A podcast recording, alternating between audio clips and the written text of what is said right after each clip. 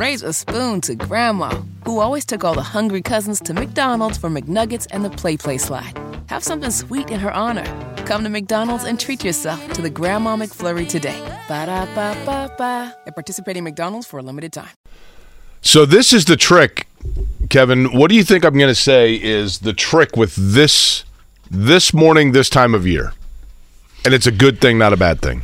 Um, pray that we get weather like this week all year long. Well, This might be the greatest weather week of the year if you look at it right now. uh, it- it's unbelievable. And but the one thing I'll say, this is one of those mornings that you get up and you do need a jacket, but you know that you can probably leave it in the back of your car when you get to work, right? Yeah, you will certainly not need it for the ride home. I don't think you're going to need it, honestly, at lunch either. This week just looks absolutely glorious from a weather standpoint. I must admit, this Monday of April, so what is this, the second Monday of April? This is always where I get a little bummed. And again, nothing to do with Mother Nature, but whenever the Masters concludes, slash the NBA team that I care about season also concludes, which just happened to be on the same day yesterday. We talked a little bit about this last week, but I, my appointment sports viewing wanes a whole lot over the next few months, which is great. New- Maddie's thrilled about that, but for me, I'm a little bummed. No, I would agree that for most people, you know, Major League Baseball, I think for a lot of people, Kevin, is kind of the beauty and at the same time for baseball itself, the curse of Major League Baseball is I think to most people, it's safe, comfortable background noise Right. of the late spring and early summer of like oh there's nothing going on whatever oh I- you know there's a game on i'm just going to turn it on while i got the windows open and it's kind of in the background Yeah, I don't need to be on the couch at 7:04 Correct. getting ready for the first pitch. Correct. Now, for me, this time of year, I mean, I love it because the anticipation starts to build for the month of May. And I think a lot of people probably think that when I say the month of May, that I mean like, oh man, I can't wait to see who's going to qualify well and what the the new such and such is going to look like, or the paint scheme of this or that. It's less that and more just the. It awakens in me like the childhood thrill of knowing that summer is near and the and the race is a part of that. Um, the mini marathon I love to kind of start the month, and then just the anticipation of the 500 for sure. And you know, then the 500. The best thing about it is it basically kicks off the summer, and then you know the weather's going to be great. To me, it's all about weather. you know what I mean? Boy, this week again, you cannot ask for anything more. And this weekend was glorious. So good Monday morning to you. Certainly hope you have the opportunity to enjoy uh, the outdoors this week or had that chance over the weekend. Uh, how was the weekend for you guys? Uh, it was good. Let's see. For me, on Friday night, boy, I'm trying to think of what. Oh, Friday night, uh, went met up with Byron and Shannon. We went to Sun King, which was great up in Fishers. And actually, guys, you'll be thrilled to know when I was at Sun King, I, I met, uh, not met, but but ran into one of the guys that owns it. And told him both of your. Fo- uh, I told him of both your fondnesses for Wee Mac, Sure. Awesome. That's true. which he, that was his response as well. I always like going to an Indians game. They've got a nice little Sun King selection typically at Indians games, and they are home all week. God, what a great week to go out to the park, right? Right. Uh, Saturday went to. Have you guys been to? I'm going to mispronounce it probably. Kuma's Corner. Is that how you say Oh, it? sure. Yeah. I've not, Found no. Square. I used to live it's great. Uh, pretty much a five minute walk. I mean, that truly is a cool place. I turn around to Shannon and I go, "What city does this most feel like you're in when you're in here?" She went with Los Angeles. I said, "Yeah, it's probably right. It's a probably uh, LA. Chicago original, correct? Is that what it is? Pretty sure. Okay, it's cool. Uh, but yeah, cool great joint spot. But then yesterday, of course, Easter, getting together at my parents' house with the entire family. Beautiful weather. Um, my friend Dan was able to join us, which was great. Uh, so it was wonderful. It was great. How about you guys? Mark? Uh, Friday, we uh, ended up staying in town and we did the drive-in at Tibbs, the Tibbs drive-in, and we did Super Mario Brothers. Girls, Ashley, myself, we all loved it. We thought it was great.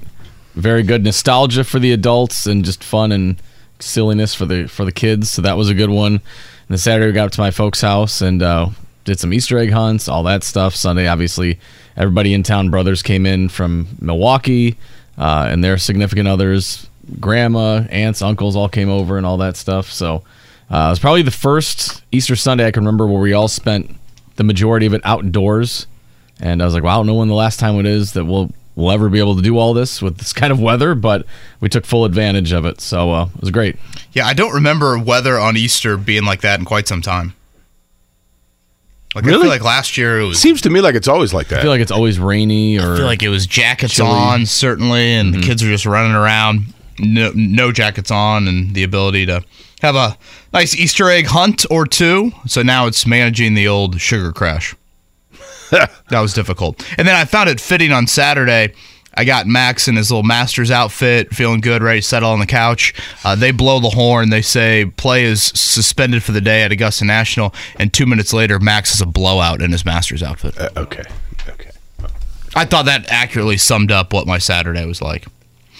I always feel this. I'm like, we're supposed to be dreary and cold. Augusta National's not supposed to be dreary and cold. Yeah, isn't that weird?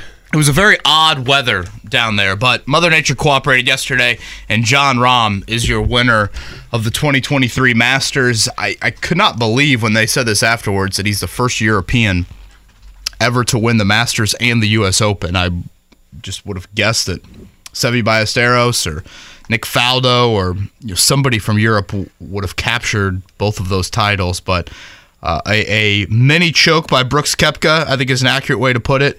And Jon Rahm, who has the look of just kind of a kind of a rhino that uh, can be a bit uh, certainly boisterous on the golf course, but he was methodical and He looks like Mitt Romney. all day long uh, for 30 holes, and Jon Rahm wins by four shots. And honestly, probably the stories of the tournament will be more remembered for the guy that finished second than anything. That was incredible by Phil Mickelson at the age of 52. Now, allow me to ask this. for for Brooks Koepka, would what happened to him yesterday be listed as and I'm not picking on you because I mean it was a, this you know I mean I, I saw social media I'm watching it with my entire family. I mean would would that be listed as a quote unquote choke if it had been Jordan Spieth if it had been a non-LIV golfer that's not seen as like kind of this cocky dude. In other words there's no doubt that he started to falter and collapse a little bit but i thought he came back nicely from that. Like Rahm to me was the more consistent player. I mean you've got to be I think in the Masters or in any major, it's better obviously to be consistently very good throughout than to be outstanding and then subpar and then back to outstanding again. Yeah, I, I would call it a choke, Jake, and this is for a couple of reasons. One, Koepka started the day with a four shot lead and lost by four. So that is an eight shot difference. That's pretty large. And I, again, they played what? Uh, you know, 10 extra holes, 11 extra holes. So it wasn't just 18. So I can acknowledge that. Um, but two other reasons. It's not like Jon Rahm went out and shot 62 on the final day. Jon Rahm played well. He shot 69. That That's a very respectable score, but it wasn't frankly, it wasn't close to the low of the day. You know, you had Mickelson shoot 65, Spieth at 66. I mean, you had other guys um, play much better. And then I would say the last reason was if you look at the tournament over the course of 72 holes, and we kind of touched on this on Friday's show, basically how tee times work on Thursday and Friday at any PGA Tour event. It's just luck of the draw. You play morning one day, you play afternoon the next. And then obviously half the field has the reverse of that. They play afternoon the first day, morning the next day. Brooks Koepka got the right side of the Mother Nature draw. If you look at the people that Brooks teed off around versus Rahm, it was about a two stroke difference in Brooks's draw versus Rahm. Rahm had to play, basically, Rahm had to play more golf holes in bad weather. And so I think when you factor all of that in, Brooks had the better side of the draw. He had the four shot lead. It's not like Jon Rahm went out there and shot 64 on Sunday. For all those reasons, I think you would label it a choke. And I also think when you I mean, have. he had a really bad third quarter and early fourth quarter, right? I mean, yeah, and it was almost like. I mean, I know he birdied 15 and 16, but at some point, Jake, isn't that like you're down 12 in the fourth quarter and you hit a couple threes? that's yeah, that's fair. But again, kudos, I mean, kudos to Rahm for again not getting the right side of the draw, um, for what he did uh, to put a little pressure on Koepka to start, yesterday's resumption of play, and then obviously what he did in being very methodical, I thought all day yesterday, quite impressive. You know, I think the thing for me about the Masters that's there's a lot that makes it super cool, obviously. Um, but for me, it's just the fact that like so many people were watching it as part of their like with their family get together. You know, I mean that's kind of the tradition of it, which which makes it cool. Um, and you want to see people win it that have kind of a respect for all of that that goes into it. Certainly, Jon Rahm seemingly is in that category. I'm Yeah, not saying big historian. yeah, I'm not saying Koepka isn't. My dad actually, I thought it was interesting when late in, oh, it was probably, they were probably on 16. And Rahm was getting ready to shoot a shot, and, and Koepka had had an approach that wasn't great.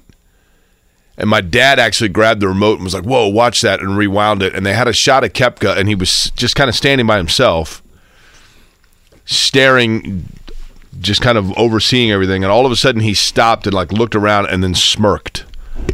And my dad's like, "That guy's beaten." Like you could, like it was almost to your point, Kevin. Like he knew at that point. Yeah, I just hit another three, but like this thing's over. You know- It- the reality set into him that it was over. Mark and I obviously watched that full swing, the the Netflix PGA Tour series. So, you know, Mark, you recall that Koepka episode. Mm-hmm. I mean, there are quotes from Koepka in that episode where he pretty much says like, and it was ironic that it was in reference to last year's Masters when Scottie Scheffler won. He said something to the effect of like, "I go back to the last major I won, and I would do anything to have that feeling again." Like he craves that arena, that environment so much. Not to say that other guys don't, but I would say Koepka's at or near the top of the list. And basically, he gets in that arena, he gets in that moment, and then he just kind of wilts. I I can imagine how difficult that must be for him because it's not like he gets to experience it a whole lot on the LIV tour. And I thought you saw yesterday, and I know it's kind of an easy storyline to go to, but I thought you saw a guy that, and Jon Rahm, his last win was at Riviera, Tigers tournament, probably one of the bigger PGA Tour events of the year, non major division. And Brooks Koepka's last win was last week at a public golf course in Florida where they had a shotgun start and he finished on the middle of the golf course. Slightly different environments in closing both of those out. And I thought both of them played like that yesterday. But again, Mickelson, I mean, 52 years old, and we'll have Will, Haskett on in less than an hour. I mean, Phil Mickelson has been awful on the LIV Golf Tour, awful, and he comes out and finishes second. It was probably a pretty good weekend for the old livers. If you look at so Brooks Koepka turned professional in what year? 14 somewhere in there? 15? Yeah, I'm trying to think. I remember watching him play at Wolf Run when he was in college. That was 2011, and then he followed the girlfriend to Europe for a few years and got his card over there. So yeah, probably probably right around there. So his first, when you were talking about him saying that he just wants that like flavor, that feel again of his first win. His first was in, uh, se- or what, eighteen? No, seventeen. Okay, so a couple years in, I think you see this a lot, Kevin. I'll, use a Super Bowl and an Indy 500 analogy. You know, you hear players talk about like like Ben Roethlisberger talks about like getting a Super Bowl early in his career and thinking like, well, this is easy. And there are other guys that are like, no, man, like it's not. Don't take it for granted. But you don't know when that success comes early. You don't realize it's impossible. It's no fault of the athlete, but I don't know that you necessarily grasp or understand everything that went into that victory. And you know, Alexander Rossi says the same thing about winning the 100th Indy 500. He was a rookie, and he's like, by the time I realized what had happened, it was all over with. So I didn't get a chance to truly stop and absorb and soak in the moment. So I think for any player that has success early, Kevin, then the rest of their career becomes the pursuit of an appreciation because they didn't appreciate it the first time around and they want to now they understand it so they want to be able to watch it all like from the first person as opposed to the third person retroactively you know what i mean Do you remember a few years ago when the Indy 500 did? I thought it was a great um, tease for that year's race where they replayed the Indy 500 wins for half a dozen guys, Yeah. and they just put each of them on camera. Yeah. And they didn't really ask them many questions. They just wanted their raw emotion and their reaction to hearing the radio call, hearing the TV call of their respective wins. I forget if it was Ryan Hunter-Reay or Elio, but one of them said something to the effect of, "That was really cool. I want to do that again." Yeah. And that's I think what Koepka is saying. Like you don't get these moments too often. And Koepka went through, you know, a, a, a pretty big bout of injuries as well. He had an awful major season last year. Again, he's over on this LIV Golf Tour. He's only eligible for next year's Masters. After next year's Masters, he's not qualified for the next ten Masters. So he's got to make sure that he finishes top twelve next year at the Masters just to continue to play in it. So um, I think for all those reasons you felt that in watching him play. I, I did find it ironic. Obviously, the man that runs the LIV Golf Tour is Greg Norman. Uh, Brooks Koepka now becomes the third, um, I guess, the second player, the third time in major history that a player has reached 12 under par or better after 36 holes and not gone on to win. That would be Greg Norman twice and Brooks Koepka here over the weekend. Brooks Koepka's first victory, that PGA I was talking about, who was runner up? Uh, was it Baltusrol? Was it Tiger? No. Um, Phil Rahm. Nope. Who was that? Brian Harman. Oh boy, Sw- sweet swinging lefty, the little guy from Georgia. Ambidextrous, yeah. How about the Rahm storyline? You know, Rahm's college coach was Tim Mickelson, Phil's brother, and Tim Mickelson quit Arizona State as Rahm turned pro to become Jon Rahm's caddy. Um, obviously was extremely high on what he thought Jon Rahm's career could turn into. After a few years, Tim Mickelson and Jon Rahm had a li- little bit of a falling out. Rahm gets a new caddy. Tim Mickelson then becomes Phil's caddy. And now you have Rahm putting on his first green jacket with Phil finishing second and Tim Mickelson on the bag of Phil. Kind of a unique little story What's there. a caddy get paid? I think it depends. Um, I think kind of in like the single digit percent. And then depending on majors, I think maybe if you win a major, it's like 10%, but I think typically it's like around 5 ish percent. And do you think the caddy, how much strategies the caddy contribute? Um, I think there's a decent amount of strategy. I'd say also probably a decent amount of just mental.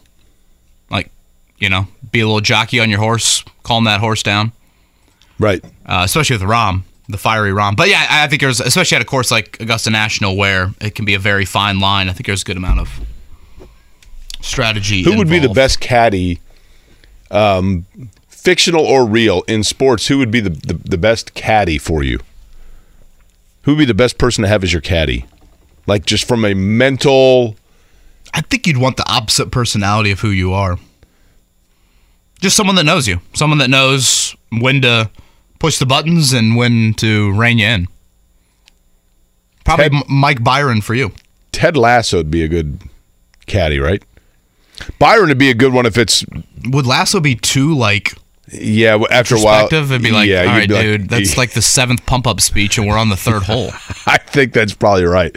Byron would be good if it's nine fifty at night on a Sunday and I need to be picked up from a golf course two hours away, right? Uh, the Pacers season is complete. 35 and 47 for the Pacers. They will await several coin flips to see exactly where they will draft. They are tied for seventh in the tank standings with the Washington Wizards. So um, the lottery is next month in Chicago. And basically, it's like a, um, I would say it's like a 6% chance at the number one pick and it's somewhere in the 20s maybe for a um, top four pick. But if you want to have a good omen here, I saw yesterday. This is kind of wild. So when they sit at eighth, is that right? I think they're tied for seventh.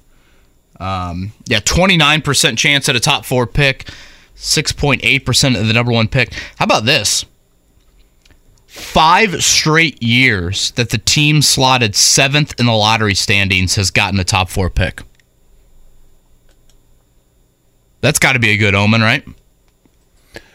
I mean, the problem is, again, I'm going to go back to this is just this. This is the year where, I guess, good or bad, top three, maybe four players in this draft, pretty unique. After that, five through about 12, pretty interchangeable. At least that's the thought process. I feel like it's almost like the top couple are like super unique, and then maybe the others are still pretty good. No, I'm not saying they're not good. Yeah, don't get me wrong. But like in terms of, I mean, people obviously talk about Wembanyama. there's a definitive top three. Let's put it that way.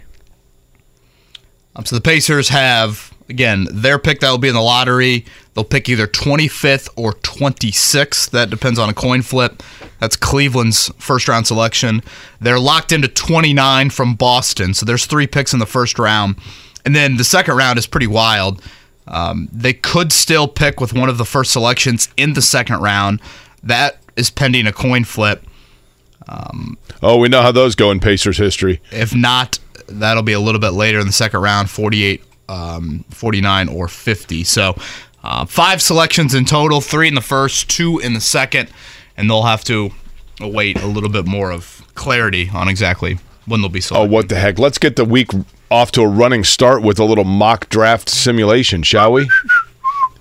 This is the NBA Draft Tankathon 2023. Pacers were eighth. With the ninth pick in the 2023 NBA Mocked Draft Tankathon, the Indiana Pacers select Gradey Dick from the University of Kansas. Seems to be the popular one here in the, the Yeah. past few tank. But they do have Marcus Sasser, 26th, out of Houston, and household name of Sidy Cissoko from the G League at 29th, and then again Bilal Coulibaly, an international player at 32nd. Man, I mean four in the top 32. But again, a coin flip for that 32nd one. That is Yeah. not locked in, so we'll have to wait and see um, if that'll happen. Yesterday, Benedict Mathurin with 26 did find it pretty fitting that Mathurin ends the year 13 free throw attempts in that game. That is the season high. Obviously, him getting to the foul line has arguably been his best attribute as a rookie. To me, the most important thing from Mathurin yesterday and where his game has taken small strides here late in the year and needs to continue to do heading into year two, he had a season high six assists. And that, I think, becoming more of a playmaker. I feel like at times it's just like bull in a china shop, get to the foul line at all costs. It's a great weapon, comes in really handy, but to grow his game, which, again, I think there is a lot of room for growth, which is exciting, him becoming more of a playmaker, well served. Is the statue still being built, or did, is that on hold? Where did Oh no, I think the statue. I think you average 16 a game, 17 a game as a rookie. You think that's got that's got to be one of the highest in Pacers? You think any Pacer rookies ever had more? Oh yeah, uh, Chuck Person. Chuck Person was rookie of the year. Let's see what he averaged. Is he in the 20s? I mean, admittedly, low bar here, Kevin, but in the in the early '80s Pacers, I, I mean, you had no choice but to average a lot because they were just terrible, right? Rookies were just the guys. Uh, Chuck Person, as a rookie for the Pacers, averaged 18.8. What did Mathurin average? Mathurin average, I think it was just under 17, and you probably, I assume Chuck Person was a full time starter as that in Oh, yeah. rookie. Yeah, you know, obviously Mathurin was not, but nonetheless, I still think Clark Kellogg averaged 20 a game as a rookie. But again, I mean, to your point, those those teams were, you know, 26 and 56. I mean, Yeah, 10 win improvement from last season for the Pacers. Um, from a play in format, that'll get underway tomorrow night. You'll have, um, I want to say it's the Heat and the Hawks, Lakers and the. Did you guys see the Timberwolves just fighting each other? yeah, how about that? Rudy, well, Rudy Gobert's got that long reach, you know. Jaden McDaniels breaks his hand. I mean, that's unbelievable. They take on the Lakers tomorrow night. Lakers are at home. They win. They'll play the Grizzlies in round one. Heat and Hawks tomorrow night. And then Wednesday, it'll be the Bulls and Raptors and Thunder and Pelicans. Which of those series is most intriguing to you? Well, it's just one and done. With- I know, but with- I'm with sorry. I'm those. sorry. I was going to say uh, of the series, like Lakers Grizzlies would be an intriguing series, right? Oh, if the Lakers win? Yeah. Yeah, certainly. Well, I mean, you could probably say Lakers, anybody. Honestly, the we have to wait to see the one and the two seed who they play, of course, but based on the playing. I think one of the coolest series is the Bay Bridge series. Kings and Warriors. Yeah, I, mean, mean, you, you you're right. The Kings have been the stepchild for ever. decades. Yeah. And that series, I ass- do you think the Warriors are favored in that series? Probably just based on reputation, right? They I mean, gotta be. At some point, you know, Sacramento reminds me kind of like of some of the, the really good Pacer teams. Like, I'm sure no one else outside Sacramento talks about them, but they're good. So the four series we know 76ers, Nets, 3 6, Cavs, Knicks, that's 4 5. Again, Kings, Warriors. And then the other one out west we know Suns and Clippers. Boy, that's a it's quite the 4 5 matchup. Suns and Clippers. The Colts offseason program will begin today. We can touch on that throughout the show. Will Haskett joined us at 8. Uh, tonight, your Indiana Fever have the number one pick. Lin Dunn. I always love chatting Oh, she's Dunn. the best. Lin Dunn going to join us at nine. I think the overwhelming thought is Aliyah Boston out of South Carolina will be the selection there. I believe she or whoever the number one pick is will join us tomorrow. I did think about this about the Fever. Part of me was like, would you want to trade back to get more picks for next year so you could get Caitlin Clark? But you got to have probably the one, don't you? Right. I'm thinking, all right, can you get more ammo for next year's draft? Like, is Caitlin Clark viewed and now maybe no team will trade out of number one? Or That- what about Angel Reese out of LSU? Yeah. I mean, if nothing else, whoever. Paige Bueckers UConn. I don't know if they're viewed in the same light. do you get do you get Angel Boston. Reese so that like if Chicago has Caitlin Clark, you could just basically taunt her the whole game? Talk about a great rivalry here for the next That would be awesome. plus. Uh, and then uh, you guys see Odell Beckham. yeah. Now does that do we read into that, Kevin? Odell Beckham to the Ravens. Did I see Lamar Jackson FaceTime with Odell Beckham last night? See, I saw somebody that said, "See, this is proof that he's not coming to the Colts." I'm like, he he, he wasn't coming to the Colts, right? He wasn't coming to the Colts. Yeah, it just never felt like that was very realistic, but looks like you would think that move might indicate that Baltimore, based off their words, they certainly act like Lamar is going to return. We'll get some college basketball news as well. It is a glorious start to this nice. Monday here in Indianapolis. This is one of the best weather weeks you're ever going to find here in the month of April. So certainly enjoy it if you can. Kevin Bowen, Jake Query, Mark Dykton here, 93.5 1075 The Fan. Jon Rahm is your 2023 Masters winner. Jim Nantz, in very Jim Nantz fashion, had this as the call for the final putt. From sunrise to sunset. Rahm wins the Masters Marathon. Obviously, the day started early for Jon Rahm and company. Um, it was 30 holes in total. Cut into that Brooks Koepka lead. And then uh, in that first round, or the first nine of the final round, that was when Rahm took control, built a nice lead, and really pretty anticlimactic final five or six holes, which I, I was a bit disappointed by. Fourth Spaniard to win the Masters. Can you name the others? Ooh, well, the guy behind the 18th green, Olazábal. Uh, Seve's birthday yesterday, right? Yep. And then, um, You should definitely know the third. oh yeah, the old liver, Sergio. That's correct. Why wasn't Sergio there? I don't, I don't know the answer to that. Jose Maria was, Sergio was not. Are we reading into that? little LIV division there with Sergio Garcia, not behind the 18th green. Uh, moving over to the Pacers, they conclude their season yesterday, 35 and 47. Uh, they do beat the New York Knicks, which cost them, I think it was like six or seven percent chance at a uh, top four pick. Uh, they pretty much benched everyone of note outside of the young guys. Benedict Mathurin had 26 points, uh, 13 foul shot attempts for the rookie. Uh, so they end the season 10 wins better than they ended last year. And right now they will await a coin flip to see exactly where things stand for the lottery. They're tied for seventh with Washington.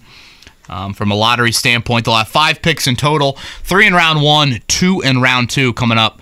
Uh, lottery is next month, and then the NBA draft is in June. Yeah. So the big question becomes, um, how many of those picks do they hold on to, and who from this past season that played well for them? Do they say that's a guy we can run with, or that's a guy that played well for us because we won 30 games? The only free agent of note is Oshae Brissett, correct? yes. So not a lot of like I guess internal roster decisions. Obviously, you extended That- Myles. Turner, you know, during the season, but you know, to the draft pick point, you have five picks. You don't have room for five dudes on your roster. So I'd be trying to wheel and deal and move up even higher in the Dealing and dealing. Uh, yesterday, Major League Baseball swoosh, Mark. Thanks. Uh, games of note: Reds over the Phillies, six four yesterday. It was the Brewers over the Cardinals by a score of sixty one. The Pirates over the White Sox, one nothing. Rangers over the Cubs, eight two. Now, in terms of our uh, three team sweepstakes here for PBR, Yankees over the Orioles, cute fella. Dropping it. It was. I think we all three lost yesterday. Rays over the Athletics, My eleven athletics nothing. stink. they Just got stink. beat 11 nothing.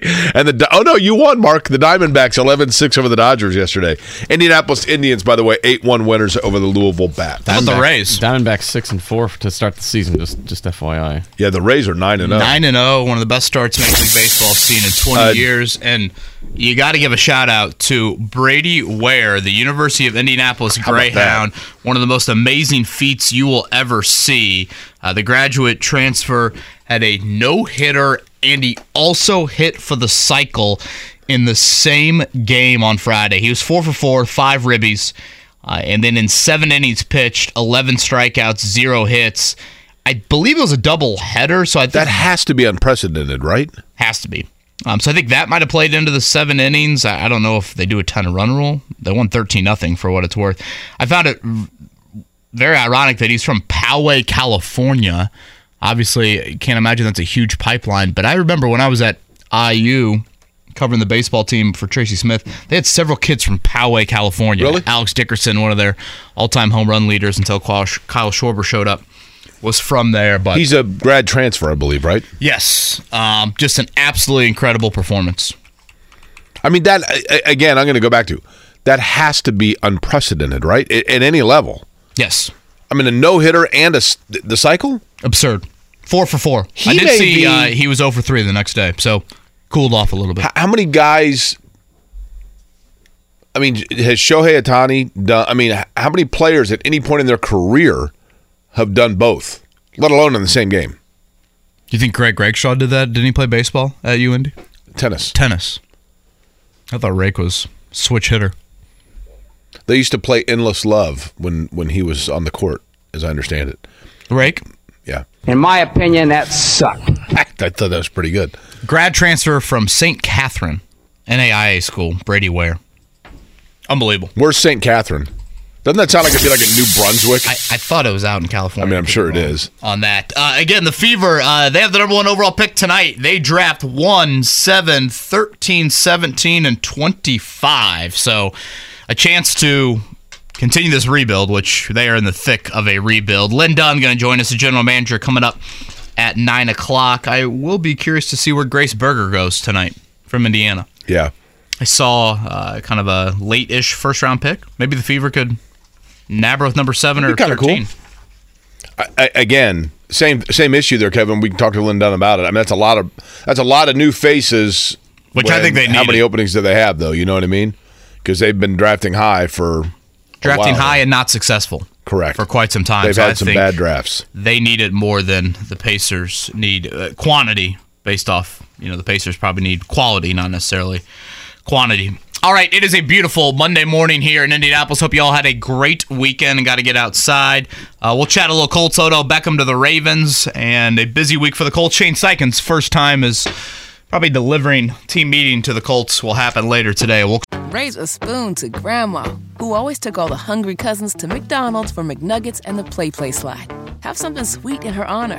Come to McDonald's and treat yourself to the Grandma McFlurry today. Ba da ba ba ba. At participating McDonald's for a limited time. Life is so much more than a diagnosis. It's about sharing time with those you love, hanging with friends who lift you up, and experiencing all those moments that bring you joy. All hits, no skips. Learn more about Kisqali Ribociclib 200 milligrams at kisqali.com and talk to your doctor to see if Kisqali is right for you. So long live singing to the oldies, jamming out to something new, and everything in between. Raise a spoon to Grandma, who always took all the hungry cousins to McDonald's for McNuggets and the Play Play slide. Have something sweet in her honor. Come to McDonald's and treat yourself to the Grandma McFlurry today. Ba da ba ba ba. At participating McDonald's for a limited time. Life is so much more than a diagnosis. It's about sharing time with those you love, hanging with friends who lift you up, and experiencing all those moments that bring you joy. All hits, no skips. Learn more about Kisqali Ribociclib 200 milligrams at kisqali.com and talk to your doctor to see if Kisqali is right for you. So long live singing to the oldies, jamming out to something new, and everything in between. Explain more coming up. Jake Shane Steichen today, first time he will have a team meeting as the head coach of the Indianapolis Colts uh, offseason program. Nine weeks of it starts today. You know, it is voluntary. Typically, I think the numbers hover, I would guess, north of 95%, to be honest with you, in terms of attendance from players. And I would like to think that when you have a new head coach, that number is even higher. Uh, but yeah, Shane Steichen um, will, and this new staff, especially on the offensive side of the ball, will hold their offseason program. Getting strength and conditioning for the first couple of weeks and some meetings. They'll actually have a mini camp just before the draft, and then wait till kind of late May into June before they continue to have OTA sessions and a mandatory mini camp to round out the spring. You think uh, they'll wear like they wear name tags for him? I think he's got a pretty good idea who everybody is. You would think on the offensive side, well, I guess defensively you are losing a lot as well. I I found this hard to believe. Right now, Jake, they are they have to replace four of the top eight guys from their defense last year. That that's like kind of a And- big and Kevin, number. Look, Four of eight. Gilmore, Okereke, Roddy McLeod is a free agent. Played the third most snaps of anybody on you on the defense for you last year, and then Yannick Ngakoue. Now here's the other thing, and that's under the assumption that you're not having to. I'm not saying replace, but continue to slowly bring in or see what you have in Shaquille Leonard, right? And I think that might be the biggest storyline of the spring. Um, non quarterback division, of course, and honestly, just non draft. Just put the draft to the side, which, again, two weeks from Thursday. Uh, by the way, Diante Lee is going to join us here to round out the show, draft analyst for The Athletic. Uh, are we getting Dane Brugler on this week, too, Mark? Yeah, he'll be on Thursday. So Dane Brugler is going to join us later in the week.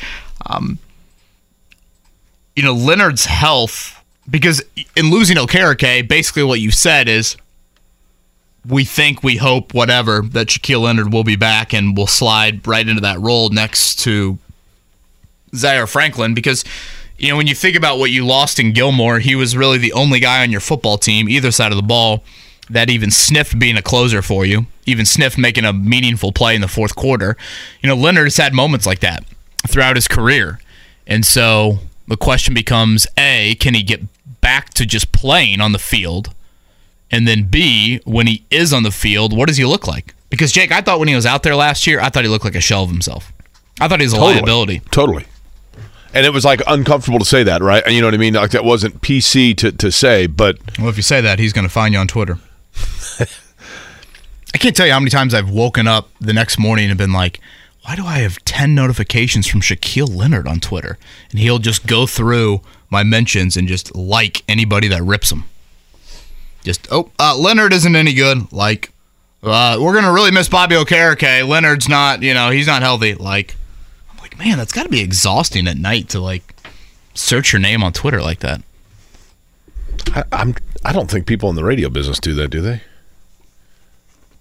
At least not anymore. Um, the guy that I think is really important for them, and I know that we've we've mentioned this before, but EJ Speed is going to be an important player for them, isn't he? Yeah, I you know call him insurance, and I feel like when you call like a guy insurance, it means you don't think they have a very high ceiling. But I don't feel that with Speed. Like I think Speed Correct. actually can reach a little bit more. Um, yeah, I, I think he's a I think he's a nice talent, and I think he's done a really good job. Was probably your most important special teamer last year. Um, obviously, he would fall into the category of if Leonard isn't healthy, you would need him. And we should mention Jonathan Taylor is coming off ankle surgery. And this is a guy that has never missed time due to injury until this season. So, you know, how much Leonard does in the spring, how much Taylor does in the spring. Leonard, to me, deserves more attention than Taylor, given the nature of the injury over the last couple of years. But Um, you know, this is Shane Steichen's first time, you know, leading the team. How will that direct, concise communicator? How how will that translate? How will Do you think of the voluntary relate? organizational, you know, team events when they're voluntary? Do you think you have a higher turnout when it's a new coach? Because guys are like, you know what, like, Yes. you know what I mean? Yeah, yeah, because you want to make a good impression. Correct. Yeah, I, I would say that you definitely do. And I've always felt this way. You know, the Colts, I get like the physical nature of what you can do this time of year is pretty restrictive. But when you've lost, what is it? Is it now nine straight season openers? Seems like eons. When the last quarterback you beat in a week one game was Terrell Pryor, it's been a while. Wow. basically what I'm getting at is don't you need to do something different in the offseason? You know, and it's not just week ones. Like the month of September has been a big issue for I think the bigger issue, Kevin, as has been what are they doing in training camp? And, and right. Training camp probably matters more. well, what are they doing that this is such a cheap narrative that I'm almost hesitant to go there. But what is it that takes place with the Indianapolis Colts that leads to seemingly or what feels like a much larger percentage odds that players are getting dinged up injuries in the first quarter of the season than other teams? You know, you hear people say like, "Is there something with the medical staff?" That I I I don't think it has anything to do with the medical staff. I, is it something to do with their playing surface? You know, I have no idea. But doesn't it seem like every year we bring that up? yeah, and they have been, you know, one of the more injured teams when you look at games missed and those stats. I just feel like early in the season, it's not necessarily as much of a of it as that. It's just, I mean, they just have poor play out of the gate. Right. Well, they're the definitely eight slow out of the gate. That's for sure. and then you're in full scramble mode. So, off-season program again, nine weeks long. I'm going to head up there later today. They've got a local pro day. Um, I think it's always interesting to see you know which kind of Big Ten guys uh, attend that pro day. Will you see the Purdue guys there?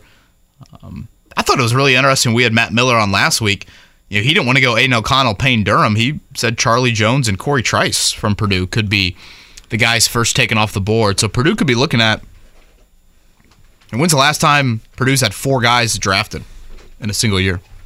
It's got to be one of the Tiller years. By the way, uh, this is a, a landmark day for the 2023 y- calendar year. I, I don't recall, was it in this calendar year where Mark had to come over and close the blinds before 8 a.m.? Well, that's a great point. And Mark, you're gonna have to do it all week long before eight. It's beautiful. I cannot get over this weather. Oh, it's fantastic. Uh, so, I, speaking of yesterday's Masters, I had this question for you guys in the break, but I want to repeat it here because I can't be the only one that thinks this. With the Masters, which is one of the great traditions in sports, obviously, but all you hear about is the green jacket, the green jacket, the green jacket. It takes takes a month to custom make a green jacket. There, you know, the there's nine pounds of twill that is you know brought in from the finest shops of Bangladesh, and it's brought over in ivory boats, and you know yada yada. Green jacket, green jacket, green jacket. It's the greatest thing ever, and you only get it for one year, and then after that, it has to go in their clubhouse, and you can only wear it when you come back to Augusta. Yada yada yada. So then, why is it that every time somebody wins the Masters, they put the green jacket on it, and it fits them perfectly? Like, are they just? Do they just have?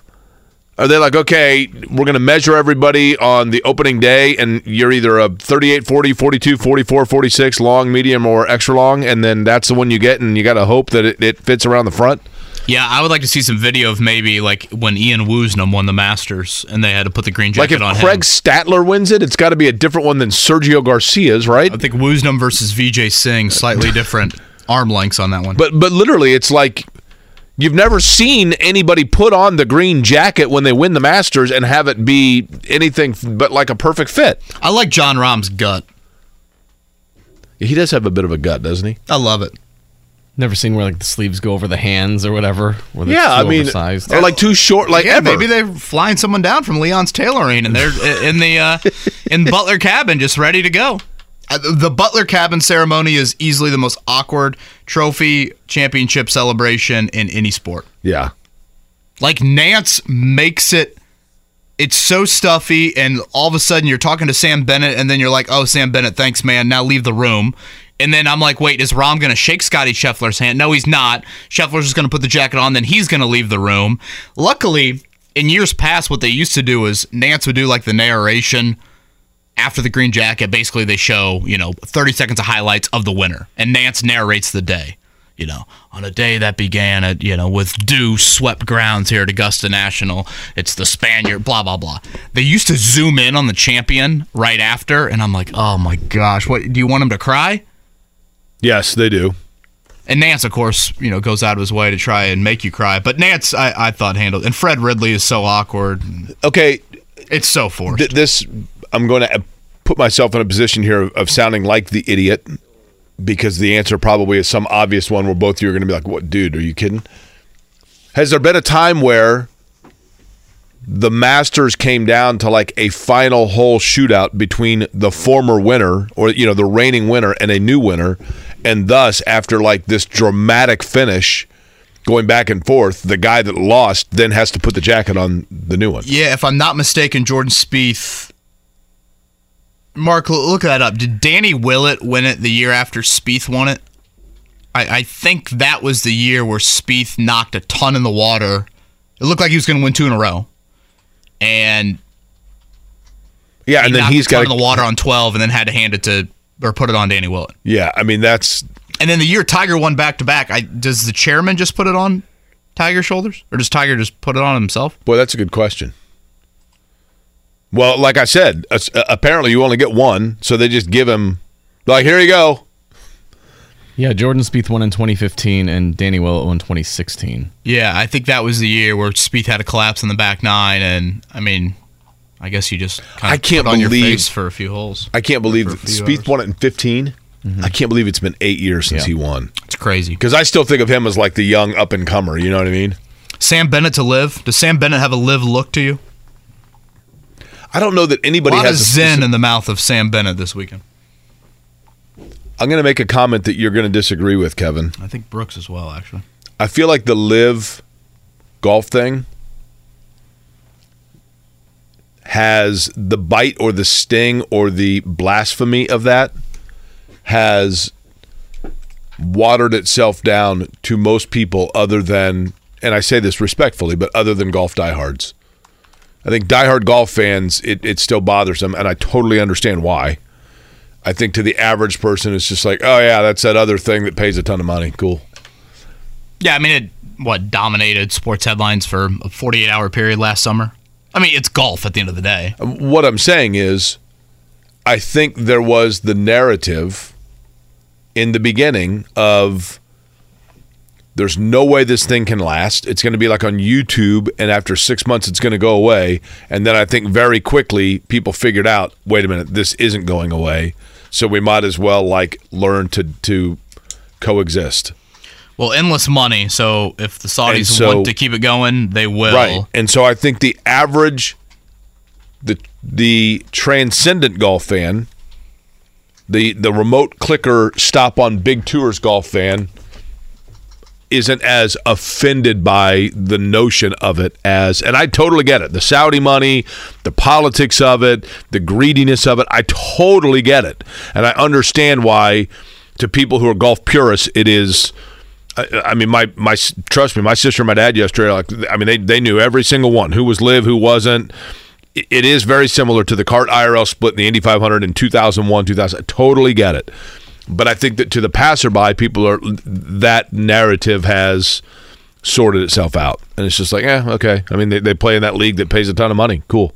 Yeah, we um my, my parents had a neighbor friend over and even my uncle's not like a super diehard golf fan. They both it was kind of like, "Oh, who you rooting for?" I'm like, "Oh, you know, I I just want to see a competitive finish, probably Jon Rahm though."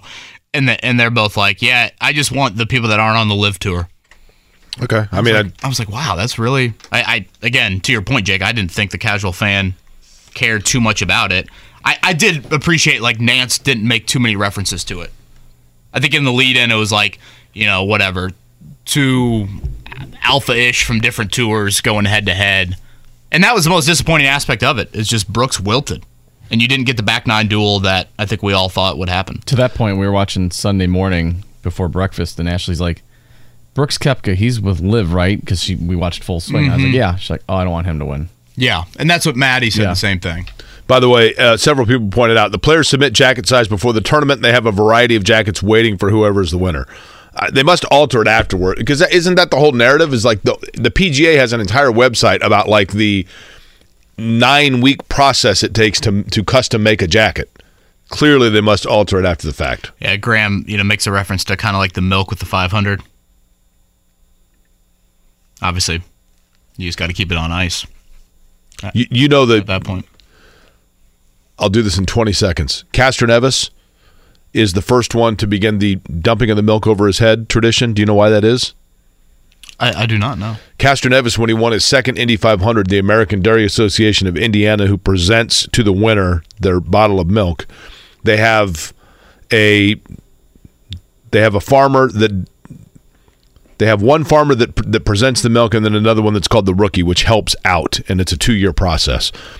So when Castroneves won the 500, because they had the same farmer working it, they just were under the assumption like that that farmer would be able to, would know what Castroneves's milk was the year before, but because they had accidentally misplaced the list because they have the option skim two percent whole milk whatever.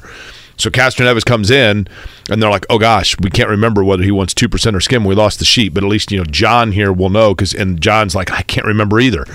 So they said, well, more often than not, it's either two percent or like skim. So they had the two bottles to ask Castroneves which one he preferred. They were going to subtly ask him. Castroneves gets out of the car and thinks, "Well, I just won my second Indy 500. I must get two bottles instead of one." So he grabbed both of them, took the sip of one, and was like, "What am I supposed to do with this other one?" And instinctively, for fun, dumped it over his head, and that hmm. began that tradition. 90 seconds. I know. I, I got lost for a second. We'll ask it next. Raise a spoon to Grandma, who always took all the hungry cousins to McDonald's for McNuggets and the Play Play slide. Have something sweet in her honor. Come to McDonald's and treat yourself to the Grandma McFlurry today. Ba da ba ba ba. At participating McDonald's for a limited time. Life is so much more than a diagnosis. It's about sharing time with those you love, hanging with friends who lift you up, and experiencing all those moments that bring you joy. All hits, no skips. Learn more about Kisqali Ribociclib 200 milligrams at kisqali.com and talk to your doctor to see if Kisqali is right for you. So long live singing to the oldies, jamming out to something new, and everything in between. Eight o'clock hours underway on a gorgeous Monday in Indianapolis. How are you? My name is Jake Query. Kevin Bowen, the other voice you hear on this program. Mark Dykton flying the ship for us. It is the amazingly outside the box named Kevin and Query program here on 93.5, 107.5. The fan joining us now in the Payless Liquors hotline. You hear, hear him on, excuse me, PGA Golf Radio. He, of course, also will be hosting on this radio station today from noon until 3 with Jimmy Cook. Will Haskett joins us. And Will, we were talking about this earlier. You know, I think there were two ways to look at yesterday. One would be, I don't know if I would call it necessarily, I think Kevin disagreed with me a little bit here. I wouldn't say it was a collapse by Brooks Koepka as much as more just an incredibly ill-timed inconsistency. But I thought Jon Rahm was just incredibly consistent down the stretch of, as Jim Nantz called it, a marathon day, um, and obviously a very deserved champion yesterday. Jon Rahm did what Jon Rahm does. I mean, he's been the best player in the world this year up until the last three or four weeks. He didn't really have his best stuff over the last month, but had sort of played with a chip on his shoulder at the beginning of the calendar year and and found that chip again. I mean, four putts the first hole he plays on Thursday, you know, is two over out of the gate, and then without a doubt had the worst draw of the field in terms of the weather. I mean, he he was with that group that you know had to kind of fight through it on Friday, start and stop, and then restart again and play the most golf on Saturday. And I think was at a disadvantage there, but just does what he does. Like Jon Rahm's not going to shoot a lot of 60s and 61s. He just shoots a crap ton of 66s and does them, you know, in four straight rounds, you know, in PGA Tour events, and just continue to show that consistency, that grind, hits shots, is never really out of it, has all the tools in the bag. He's a 14 club player. I can go down the line of all sorts of, you know, golf idioms there to describe him, but yeah, he got some help. I think you know Brooks Koepka hadn't lost a major when leading after 54 holes, and he did yesterday. And just didn't look himself. Couldn't find fairways, which is that, that's hard to do. It's it's hard to miss a lot of fairways on that golf course. He missed a lot of fairways. Didn't look good around the greens and just looked off for the first time all week, and that made things a little bit easier for Jon uh, down the stretch because there were so many birdie opportunities on the back. All he had to do was keep the ball in play, and he was going to win that golf tournament. Well, it's interesting. We were talking a little bit earlier, and I shared the Tim Mickelson story. You know, Phil's brother, Jon Rahm's college coach, who quit at Arizona State to become Jon's caddy initially out of college. I thought that was some irony when you look at where Phil finished yesterday. But when you think about Rahm, you know, here's this, you know, bit of a fiery Spaniard. You know, certainly wears his emotions, not afraid to complain about a bad shot. He has the look of a guy that just, you know, hits at 350 but in a way, he's just so steady in all facets of his game. And I, I find that to be kind of the methodical, borderline boring approach to how he plays golf of it's a bit robotic like even though he has some aspects to him again from his emotion and just from his size that you would think he doesn't play the game in the style that he does if that makes sense yeah, we gravitate towards players that have what I always refer to as like a superpower. So Rory mm-hmm. McIlroy might be the greatest driver of the golf ball ever. I mean, equipment or no equipment, like what he does off the tee is is amazing. Jordan Spieth, generational short game player of the last ten years. I mean, what he can do around the greens and then sometimes on the greens is incredible. And uh, Jon's numbers speak to the fact that he's an elite driver of the golf ball. I think he's top five on tour right now, and in driving. He's top 10 typically every year in strokes gained approach, which is how we measure guys in terms of iron play, but he never gets the accolades that, say, a Collin Morikawa does for how good his irons is because he's the guy that's typically number one, or Justin Thomas, or somebody like that. But here's Jon Rahm, who's ranked in the top 20 in probably all of those statistical categories I just mentioned. But because he doesn't do one at some sort of textbook level, you know, we don't we don't put all around greatness on a pedestal sometimes the way we put individual skill on a pedestal because it's easier to sort of look at that. And I think that's the way I kind of uh, I look at it with Jon Rahm is he's you know on the short list and is probably leading the short list of the best all around player in golf. And to a nuanced golf fan, Uh, you know that doesn't it's not as sexy, right? But I mean, if if it's somebody who's just coming into golf, they're like, well, that makes sense. Of course, he's the best all around player it's just you don't get to say about one thing. You know, it's harder to talk about Jon Rahm in crazy superlatives because there are other guys that maybe do one particular skill a little bit better than him. But when it comes to everything, when it comes to winning, especially now at the last couple of years, Jon Rahm's the best. Okay, Will Haskett is with us. You're going to hear him from noon to three today. He's going to go host alongside Jimmy Cook, PGA Tour Radio for Will. Um, the Mickelson story. I mean, 65 yesterday. It's the highest finish ever in a Masters by someone over the age of 50. I believe it tied the low round he's ever had yep. at Augusta National. I thought a wild stat that I saw yesterday that really put it into into perspective what Phil did. Imagine Jon Rahm finishing second at the 2047 Masters. That's what yep. Phil Mickelson just did. I am a na- of natural Phil hater. Will I can't ignore that story. That is absolutely incredible what he just did because this is a guy that was playing uh, horrific golf on the LIV Golf Tour. Terrible golf. I mean, now, again, now this is a golf course where experience truly matters. He's built for that place. To be a left-handed player is an advantage around Augusta National. All of the knowledge that he has, you know, it's the reason why Fred Couples makes the cut at 63 years old. Also, this week is you know smaller field uh, course fit, course history, understanding those greens matter. But then for him to go out and shoot the round of the day on Sunday to match his career low there, it was phenomenal for him to turn it back. And I've witnessed two of probably the best major performances of my lifetime from Phil Mickelson in the last two years. I mean, what he did to win the PGA Championship two years ago, they, they should write books about it. I mean, there's, and that's a different conversation for a different day, but he taught us so much about mental strength and psychology that week in his approach to try and beat guys younger than him and arguably better than him to win a major championship past the age of 50. We should be celebrating these two performances from Phil, but there's so much black cloud around the last 24 months or so for him, or less than that, you know, 18 months in his world. It, it's just so strange. You know, he didn't do a one-on-one with Amanda Balionis yesterday after the round. He did sit down in the media room and talk to some folks, so there's some sound out there, but he was – you know, he declined a lot of media access this past week. Uh, it's it was good to see him smile. Those patrons there are always going to give respectful applause to every golfer every year that they play. It's it's not a place where you're going to hear the crowd really getting on players, so it's a safe space for him.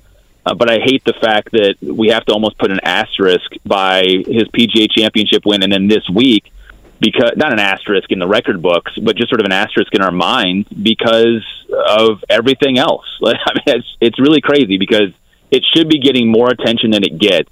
But there's just so much scar tissue around the last 18 months with Phil Mickelson that I just don't think we will respect it as much as it probably should be because it was a remarkable performance. Was, there's no doubt about that. It's so funny to me how, I, I mean, I'll just throw a number out 15 years ago.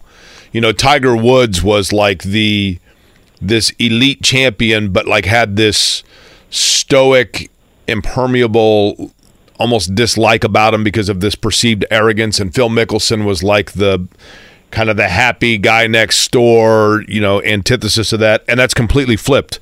You know, now Phil Mickelson's the guy nobody likes, and Tiger Woods is the one that's like this sympathetic character that people are like, oh, he's a nice guy. You know what I mean? Like, maybe that's a little extreme, but it seems like the no, two right. roles have reversed. But, Will, I'm curious. Uh, I wanted your input on this.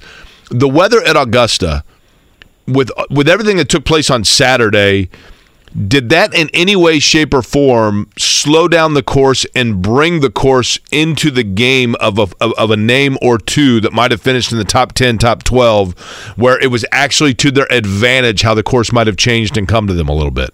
You know, I mean, given how the leaderboard played out, probably not, Jake. I mean, I thought that the golf course really responded nicely yesterday. I mean, it was always going to be soft in the fairways, but I thought the greens had just a, a little bit of fire in them given how much rain they took on Saturday, it was really more just a mental battle. I mean, to be wearing three layers and to just take an absolute beating from the elements on Saturday, it was really going to kind of boil down to, you know, who could play. I think the worst, oh, sorry, the best worst weather player is Matt Fitzpatrick, and he sort of rose to the top of it. I mean, he just has a, an ability to grind through it and just sort of lends itself to a guy that just grinds on every shot. And you saw him make a little bit of a run up the board on Saturday in the worst of those conditions. So if there was one guy that maybe you had an edge there, but you know, I, I knew it was going to be bad conditions for a guy like Sam Bennett because now he's fighting a bunch of other different things, and not only with the the spotlight on him as being an amateur who you know had a chance and was in contention in the final group going into the weekend, but. And no, I don't. I look. The best players in the world who are playing the best sort of found their way near the top of that leaderboard when it was all said and done. And that's kind of what the Masters has given us over the last decade. Is you really can't fake it showing up and then fake it all the way to the finish line. So really, with the exception of Phil Mickelson, finding form, but again, doing it as somebody who you expect to always play well on that golf course. I didn't really think the weather impacted the final result as much as it did just make a just a miserable Saturday for people to play golf. I mean, that was that was hard to watch. I broadcast in a lot of bad conditions, and that one was one of the worst for people to have to walk around and try and play golf in on Saturday. It was like stunning to walk outside here Saturday and be like, "Wait, why is this weather happening in Central Indiana?" And that's what we're seeing yeah. uh, down in Augusta, Georgia. Again, Will Haskett with us. You're going to hear him from noon to three today. He'll be in with Jimmy Cook. Uh, well, on the LIV golf front, Patrick Reed, Phil Mickelson, Brooks Koepka all finish in the top four. Um, I think they were the only three in the top 16 from LIV, but still three in the top four. I did not expect at the start of the week. How would you grade the week for the live golfers? Uh, you know, individually speaking, I think you have to look at it a case by case basis. I mean, I thought Brooks Koepka was on the short list of guys that could win that golf tournament because he showed some fire, he showed some health, and we know what he can do in majors uh, you know, it has not been, I would say, great form from either Patrick Reed or Phil Mickelson. But again, they've got kind of they've got course equity. So I wasn't surprised to see guys at the top. I mean, you had 18 LIV players at the beginning of the week in an 87 man field with what a dozen plus of those guys being you know past champions over the age of 50 and a whole bunch of amateurs. So the law of averages sort of dictated that you were going to have some guys near the top. It, no matter how you want to frame it, it was either a good or a bad week for LIV depending on which side of the fence you sit on. And I, there's been a lot of really good clickbait headlines from some major golf publications out there to talk about it one way or the other when it's all said and done. And I don't think it matters. I think it's, I think it's all noise at this point. Um, the way I measure it is the simple fact that it was a, it was a great tournament with incredible drama from a variety of different places. And the only way we can ever see something like that happen again is three other tournaments the rest of the year. That's it.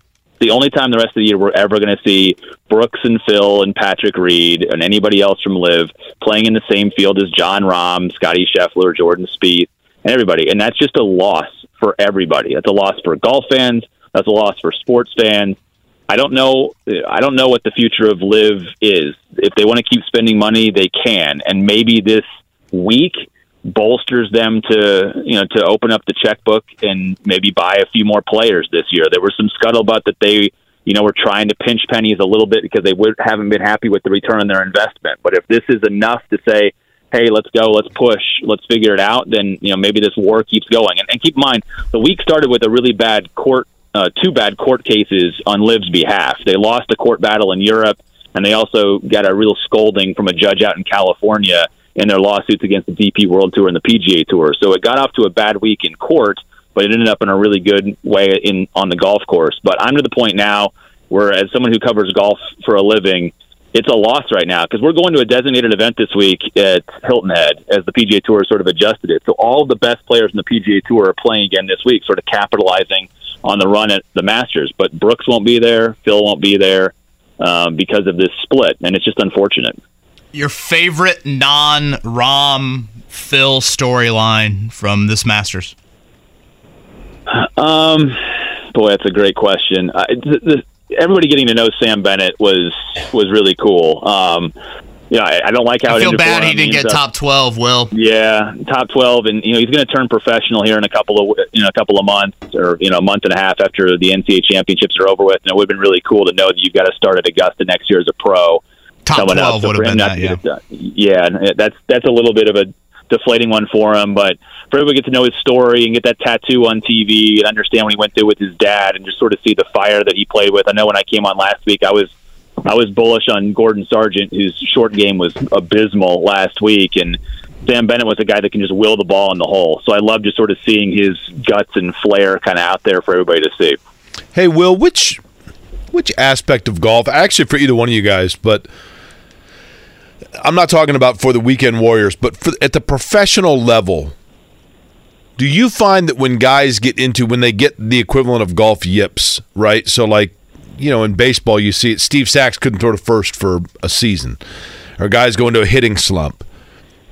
In golf, oftentimes you have guys either that you know one of three things: they're unbelievable drivers, John Daly, they're unbelievable approach guys with their second shot, or they're they're great short game putters. Which one is most prone to psychological slumps? Uh, the putter. I mean, whenever anybody loses it inside of five feet, that's the that's the well. but but I mean, do about. you see a guy that's like a master at the short game? Does he have? Does he have a psychological slump more than players at other area of other strengths? Is what I'm getting at. Um, I mean, the putter is the most inconsistent club in everybody's bag, but I, I, I guess you would say the best putters in the world when they lose it, it's it's kind of crazy to see because how can something that's that simple, you know, making five footers, you know, how when you lose that ability to take the putter back, I think that's the one that we sort of gravitate gravitate to more than guys that have the full driver yips. I mean, we've seen guys in recent past who can't take the club back, who literally stand on the tee and, and freeze for 15, 20 seconds, like best players in the world, and they can't figure out how to take it back because they're so paralyzed by bad swing thoughts. But no, there's nothing worse than you know watching a guy shove a three footer and realize he's going to keep doing it and keep doing it and keep doing it. So that to me is probably the most compelling mental breakdown. You see. And Jordan Spieth battled that. I mean, Jordan, I don't think we've still fully gotten back to 100% believing every three footer that Jordan Spieth strikes these days. Will Zalatoris certainly would fall into oh, that God. group too. Oh, from a present God. day guy that Oof. boy, I start sweating immediately when he has a three footer. All right, Will, last one. Um, waited till the end to get a Tiger question in. The PGA Championship is next. It's in New York next month. I would say the weather could be a bit dicey. Um, as weird as it sounds, I think Mother Nature is a huge thing for Tiger at this yep. point in his career. So I would like to see him skip the PGA, potentially give it a go at the U.S. Open in LA in June, and then uh, correct me if I'm wrong. The British Open is that Liverpool where Tiger won? Yes. Okay, so maybe maybe give it a go there. Um, how do you view the rest of uh, Tiger's 2023 season? Yeah, I mean, obviously all health dependent. I mean, the plantar fasciitis really, you know, dug in and got him on Saturday. And yeah, I guess extended weather forecast for Rochester is what we'll be looking at to see if he wants to play the PGA. Um, I think he had hopes of being able to play even more than just the majors. So, if, does he make an appearance at Memorial if his body is a go in May before the U.S. Open? Like, I, I don't know. I mean, I think that there's there's hope for all of that, but you know, I was I was thinking about you, Kevin, last week after I came on and I was watching all the press conferences. Um, Tiger warmed up on Thursday and talked last week like a man who knows that I mean, I, even his hopes of playing in these tournaments seem like it's sort of dashing right now. Yeah, agreed. In terms of it, and he's and he's still got it out making the cut, which is incredible. So I'm going to say right now it's probably 50-50 that he tees it up next month. Um, but I, you know, two weeks out when we look at the weather, if it's going to be you know mid 50s and a chance of rain every day, and that place is going to be you know soft with all of that grass on that golf course I'd say that you know then I'd probably lean towards not playing. But I, I think right now his goal is to play at least in all the majors, and if he can just get that foot to cooperate a little bit. But did you see Jason Day's comment? I don't know if Jason Day was supposed to let the cat out of the bag. Yeah, can you share that? That was wild. Holy cow! So they're talking to him after the round about just you know the perspective of Tiger and feeling bad for him, and obviously Jason Day is had his own injuries, and Day just kind of lets it slip that Tiger told him that last year at the PGA Championship, one of the screws that's holding his right leg together actually punctured through his skin, and that's what sort of forced the withdrawal. So he was playing with the oh, I mean, holy cow! I mean, you think about. It, I was calling every single shot last year at the PGA Championship, watching him gut it out in absolute agony. So again, he he would not indicate. He smiled last week and said, "I'm not going to tell you how much hardware is in my right leg, but some of that hardware came a little bit loose last year at the PGA Championship, at least according to Jason Day yesterday." Um, so we kind of know what Tiger's dealing with when he's hobbled around out there and things slip a little bit on him. You know, in 20, what did you say? For Jon Rahm to do what Phil Mickelson did yesterday, it'll be the 20, what'd you say, like 47 I Masters? All, it was 2047, yeah. yeah. So you do realize, Will, in the 2047 Masters, you're going to be, I mean, I'm going to be long gone, but you're, you're going to be doing a show with Kevin, and Kevin's going to say, "Now let's talk about Tiger. Do you think that he's? I mean, it's yes. 76. Does he have a shot here? How many PGA's is he going to get this year? It's going to be you, guys. People will will wonder that for 30 years. Ceremonial tee shot, Tiger. That'll be Tiger and Phil doing the ceremonial tee shots on Thursday morning at Augusta. I mean, can you imagine? I'm just wondering. Jack didn't look his best. Gary's still going. I don't know who our bridge ceremonial tee shot guys are. I mean, we got Tom Watson out there right now, but can you throw Crenshaw have at least a little bridge before. How about I mean, Fuzzy? Yeah, What's Fuzzy doing?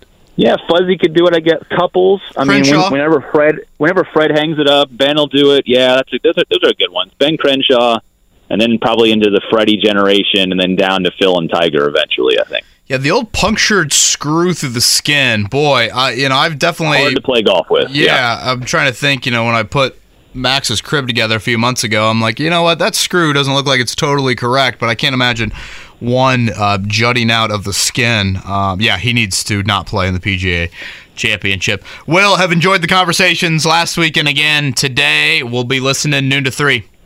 Awesome, thanks, guys. Will Haskett, right there on the Payless Liquors hotline. I still find it amazing that Jon Rahm is the first European to win the Masters and the U.S. Open.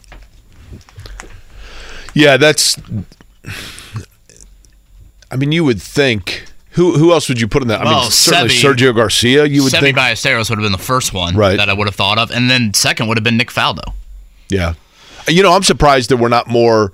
Uh, somebody else pointed this out, and I agree. I'll put this to you in trivia form, Kevin. Uh, yesterday, Spain won its sixth Masters. Right. Yep. That breaks a record. The United States has 63 Masters titles. Mm-hmm. There was a two way tie for second, five wins each between Spain and one other country. Spain now all alone in second with six. What other nation had five? Well, I think Will just said a guy that is probably a big reason why. That would be Gary Player. That would got to be South Africa. Correct. South Africa with five is second. It's surprising that England does not have more. Yeah, again, is Faldo the main one there? Obviously, Rory hasn't gotten it done. But would Rory be Northern Ireland or England? Charles Schwartzel for South Africa? Who's the other one?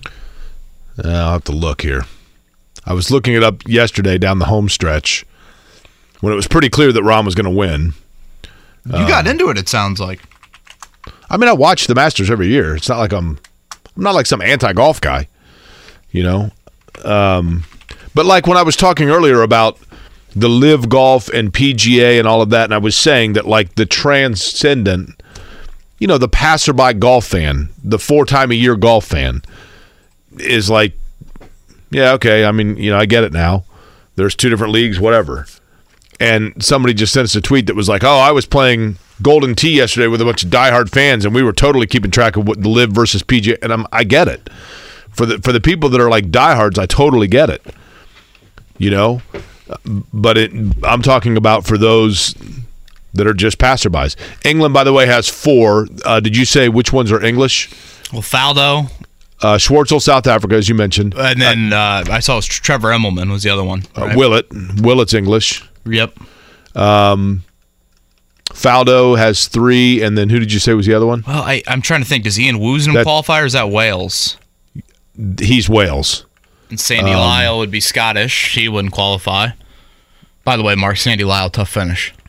It's lack of suspenders that did it in. The acronym DFL, I believe, is Mm-hmm. what Sandy Lyle got. I can, you can Google that on that end. Yeah, it's D.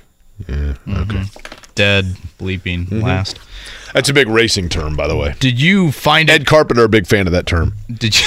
I'm serious. He says it all the time. Like, in, like if the car. I'm not saying. I'm saying like he uses that term a lot if he's if he doesn't like the way the car's running. Do you find it ironic at all, Jake, that three times in major history has a player got to 12 under through two rounds and not gone on to win? And those three would be Greg Norman twice and Brooks Koepka once. I, you know, Greg Norman, of course, the right president overseas of LIV. LIV. No, I think anytime. That's why I think it's so funny. It's kind of like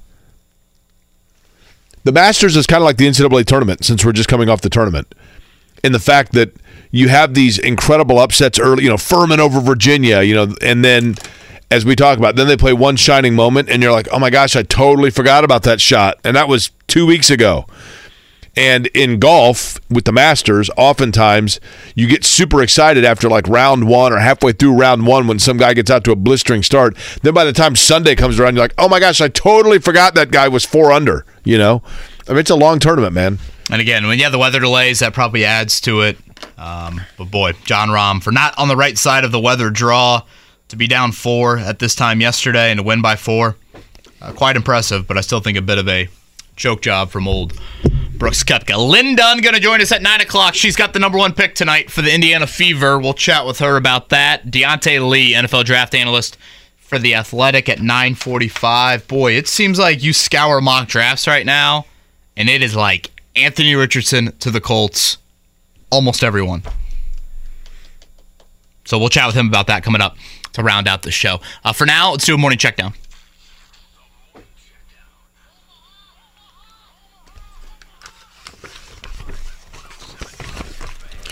Jake, let's begin with the Pacers. Their season is complete 35 and 47. They did beat the Knicks yesterday, so their tank spot uh, went down just a little bit. They're in tie for seventh. That'll be decided by a coin flip to see the exactly where they'll fall, seventh or eighth, depending on the ping pong balls coming up next month. Again, a 10 win improvement from last season.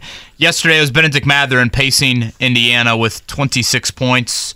Um, he got to the foul line 13 times, and I thought the most important stat for him a season high, six assists. Definitely an area where he needs to tap into more in year two. Uh, Jordan Nwora with 19, and we talked about you know Nembhard 19. Now it's a, a, a matter, Kevin, of the Pacers figuring out. You know they they got a lot lot of draft picks, but not a lot of roster openings. So where do you make room for that? Oshae Brissett, by the way, the one free agent um, that they figure out what they want to draft do with him. picks, three in the first, two in the second. Four of those five will get decided on coin flips exactly where they'll fall in the draft order. Okay, th- I'm going to throw you guys this one question because it's always tricky because yesterday, like the entire league sat. Leading scorer yesterday in the NBA was Mark. Oh boy, Let's go Shaedon Sharpe. DeMar DeRozan. Uh, looks like we got a two-way tie here. DeMar DeRozan, you went with. Uh, Shaedon Sharpe is a really good guess. I think that he rested, didn't he? Because I mean, it was a tough, like, 14-game season for him. Um, Kenneth Lofton Jr., household name, 42 points and 14 rebounds Are you kidding me? yesterday. You listen to Chris Lofton, former Tennesseer. And well, is Kenneth Lofton Jr. Is that the son Kenny? of Yeah. Kenny Lofton? Do we know? It's a Gary native. Brandon right? Ingram, 42 points and 12 rebounds yesterday as well for New Orleans. Uh, so the playing games coming up on Tuesday: Heat and Hawks, Lakers and Timberwolves. The winner of that will take on their respective two seeds, and then the next night it'll be Bulls and Raptors, Thunder and Pelicans. Those two games will be playing to keep their seasons alive. This Kenneth Lofton Jr. looks kind of like Sean. Ma- he's a he's a little chubby fella. Is this right? Is he a Tennessee guy, or am I imagining a different guy? Maybe I'm imagining. Uh, he is Louisiana Tech. He went undrafted, played in the G League. Now I do know that his dad's name is Kenneth Lofton, but I, I He have, looks like he could be a left tackle for the Colts. I know he's a he's a little doughy guy, right? I mean, I'm looking at him here, 6'6", 275. You have 42. Played for Louisiana Tech. Okay. Before we get the rundown on Major League Baseball, the best baseball feat of the weekend, and honestly, probably in a long time, happened at University of Indianapolis on Friday. That would be Brady Ware. The grad transfer had a no hitter on the mound. Uh, thank you to Alex, by the way, in the YouTube chat. He said when you play conference games and in UIndy's uh, conference, Now, what uh, are the odds of this? This Kenneth Lofton fella, his dad worked for the Postal Service, so it's not the same. But Kenneth Lofton went to Louisiana Tech, which is the same as Karl Malone, who was the mailman. Now, what are the odds of that? in UIndy's conference, the middle games, games two and three, are actually just seven innings long. So Brady Ware on the mound, a complete game no hitter. Uh, walked five batters, but had 11 strikeouts. He also, in the same game, hit for the cycle. Unbelievable. No hitter and hit for the cycle. Four for four, five RBIs for the Poway, California product. Absolutely. I mean, how is that not like he should have been the? I mean, I don't know. I don't watch Sports Center, but he should have been like the lead on it, right? I, I do think he got some national notoriety. I, mean, like what he did. in the old days, he'd have been on Letterman. I mean, that's unbelievable. Yeah, absolutely incredible from him. Uh, Major League Baseball wise, Tampa Bay Rays, they're 9 and 0. My cousin's all fired up. Saw it tied the best start Major League Baseball's had She lives in in Tampa. decades. She's like World Series. I'm like, well, it's a long season, but okay. Trisha Whitaker, Rick Venturi, and Dick Vitale storming the field after each one. That's right. Uh, yesterday, around the Along with the 17 people in the stands. from a local sense, Cubs lose to the Rage, uh, Rangers. White Sox lost to the Pirates. Reds did beat the Phillies. Tigers are playing pretty bad ball per usual. Swept by the Red Sox. Guardians did win in 12 over the Mariners. Cardinals disappointing start to the that's a bummer. season. And the Indianapolis Indians started 0 4 since then. They've won five in a row, and they have an unbelievable weather week at home with St. Paul coming up. This guy had 42. Look at him. Now, be honest. I want either one of you to tell me. Have, had either one of you guys heard of Kenneth Lofton Jr. until 15 minutes ago? No. I'd be lying to you. All right. I mean, if you look at, Don't the Grizzlies just like have guys like this? I mean, it's again, it's that time of year where you're like, okay, well, you know, is he legitimately a 42 and 14 guy? Not that, obviously, but is he an NBA player? I, I don't know. But that's impressive. That's very impressive. Uh, all right, we come back. We'll chat uh, about the Pacers. They round out their season. Again, 10 win improvement from last year. How would you define this year for Indiana? And then coming up at 9 o'clock, it will be Lin Dunn joining us and some NFL draft chatter at 9.45 with Diante Lee from The Athletic. Raise a spoon to Grandma, who always took all the hungry cousins to McDonald's for McNuggets and the Play Play slide. Have something sweet in her honor. Come to McDonald's and treat yourself to the Grandma McFlurry today. Ba da ba ba ba. At participating McDonald's for a limited time. Life is so much more than a diagnosis. It's about sharing time with those you love, hanging with friends who lift you up, and experiencing all those moments that bring you joy. All hits, no skips. Learn more about Kisqali Ribociclib 200 milligrams at kisqali.com and talk to your doctor to see if Kisqali is right for you. So long live singing to the oldies, jamming out to something new, and everything in between. Uh, this song, by the way, Janis Joplin, native of Port Arthur, Texas, same high school as Jimmy Johnson and Stephen Jackson, the former Pacer.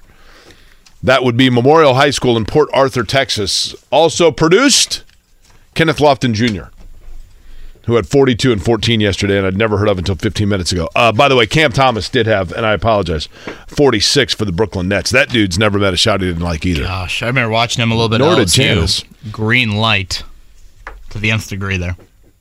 Did you see Stephen Jackson, the former Pacer, um, doing a podcast with Isiah Thomas? And Isiah Thomas, like, kind of interjects and says, You know, I'm the one that got you, that saved your career. And Stephen Jackson's like, What? And Isiah Thomas said, Yeah, I'm the one that went in and talked to David Stern to get you reinstated. And Jackson's like, Oh, okay, like, that's cool. And Stephen Jackson, you could tell, was kind of like taken aback, like what? Um, and Stephen Jackson said, "Well, when that all went down, I only had conversation with, I think he said three people, and he did say Isiah because Isiah is sitting right next to him. He's like, well, one was Zeke here, and then he said, and then Al Harrington and Donnie Walsh are the only people I talked to during that time period." and Isiah gets that like Isiah grin on his face and is like, "Yeah, I saved your career, man. I- I'm the one that went into. I walked right into David Stern's office and said you got to reinstate him." Um, I always thought the punishments, for, not to get down a rabbit hole, I always thought the punishments were a bit extreme for. Well, I don't disagree with that. Um, maybe for Jackson it wasn't as much because he wasn't instigated. Like he went in. Yeah, I mean, I totally get it, and I love, I love Stephen Jackson, love him. Um, however, I will tell you, I was not obviously privy to being there in New York City when Isiah Thomas went in there. But if I had to put my, if I had to wager on that, I would say that that story by Isiah Thomas is grossly, grossly, grossly embellished and inaccurate. But that wouldn't be the first for Isiah Thomas, for what that's worth. I guess a very loose connection on that end. You see Dusty May, 10 year deal from FAU. I wonder how long. Um, You think we already have a pigs.com topic on, hey, his buyout here after year three is this? yeah, I mean, you would imagine that there are probably big outs in that, right? Now they moved to the American, is that right? This Um, coming year? Is it American or Conference USA? What are they in right now? I think now? they were in Conference Th- USA. th- then that. That's right. Then yeah, they're moving. They're moving. Because the what- Americans got all the teams going to the Big 12. correct. They're they're they're American is Houston's conference. okay. Um, it sounds like they're going to bring back pretty much everyone. And, and Jake, I know we're going to have this storyline next year. You know, if and when they have great success, comparing it to Butler's second run. Or do they become George Mason? Right. I, I, again, just assuming that they whatever have good regular season and you know entering the tournament, you know people will have that storyline. I mean, Butler lost a top ten pick, and then went to the title game the next year. You know, Florida Atlantic's not going to have that. Like, I, I think we lose sight of how absolutely incredible Butler's second run was of not having Gordon Hayward and yet still doing it. I mean, Florida Atlantic, I don't know, I don't think there was a lottery pick on their roster, but their continuity will be much more than Butler had from year one to year two. I um I was thinking about this this morning, Kevin, because the law of averages says it's going to be one of the two. Okay. Ten years from now, will we remember the 2023 Final Four as the Florida Atlantic Final Four or the San Diego State Final Four? In tw- ten years from now, is the trivia question of who was the fourth member of that Final Four going to be rack brain, rack brain, rack brain. Oh, I totally forgot about San Diego State or Florida Atlantic. Well, I, I think the answer to the second question will be Miami. Um, who will be the fourth team? I think they will be the outlier of That- the that- final that may four. be. because San Diego State had the game winner Yeah. to to get to the title game. Um, as far as just FAU or San Diego State, definitely FAU in my mind. Yeah, we will remember that story more. But I think the fact they had the game winner and it was a true buzzer beater, the only one we got all tournament long, I think over time Miami will be the one that you just forget. Partly because it's Miami basketball. You know, it's interesting that, and, and I know it was the COVID year. The, the two shots to me in college basketball, and I, we'll get to the Pacers here in a second. The, the two shots to me in college basketball that are interesting, and maybe this is an age bias, but if you stopped, maybe if you asked a lot of people, like you know, what team won the NCAA title on a last second dunk and their coach was running around frantically looking for someone to hug? I think most people remember that was Valvano in Carolina State, partially because of Jimmy V week and all Sure, that kind of thing. sure. Around here, you know, everyone remembers Keith Smart, but but again, that's Indiana. But I don't know if you stop the average American on the street and said, okay, what team in the last 10 years won the national championship on a pull up three as the horn sounded? How many people even remember Chris Jenkins hitting that shot for Villanova? And more so, and, this one, I know it was the COVID year, and it was an, e- and that it just was a totally that that changes everything. But one of the most remarkable shots in one of the most remarkable games in Final Four history was the Jalen Suggs shot that Yeah. sent Gonzaga past UCLA, and I feel like no one remembers that. I think what hurts that one is that Gonzaga gets smoked in the title game, Fair. and the undefeated season is done. Um, but yeah, I mean, to your point about Jenkins, I, I felt like we saw a whole lot of it this year just because it was the first Final Four back in Houston since then. And we talk, maybe this is more locally, we talk so much about how bad that Butler UConn title game was in Houston.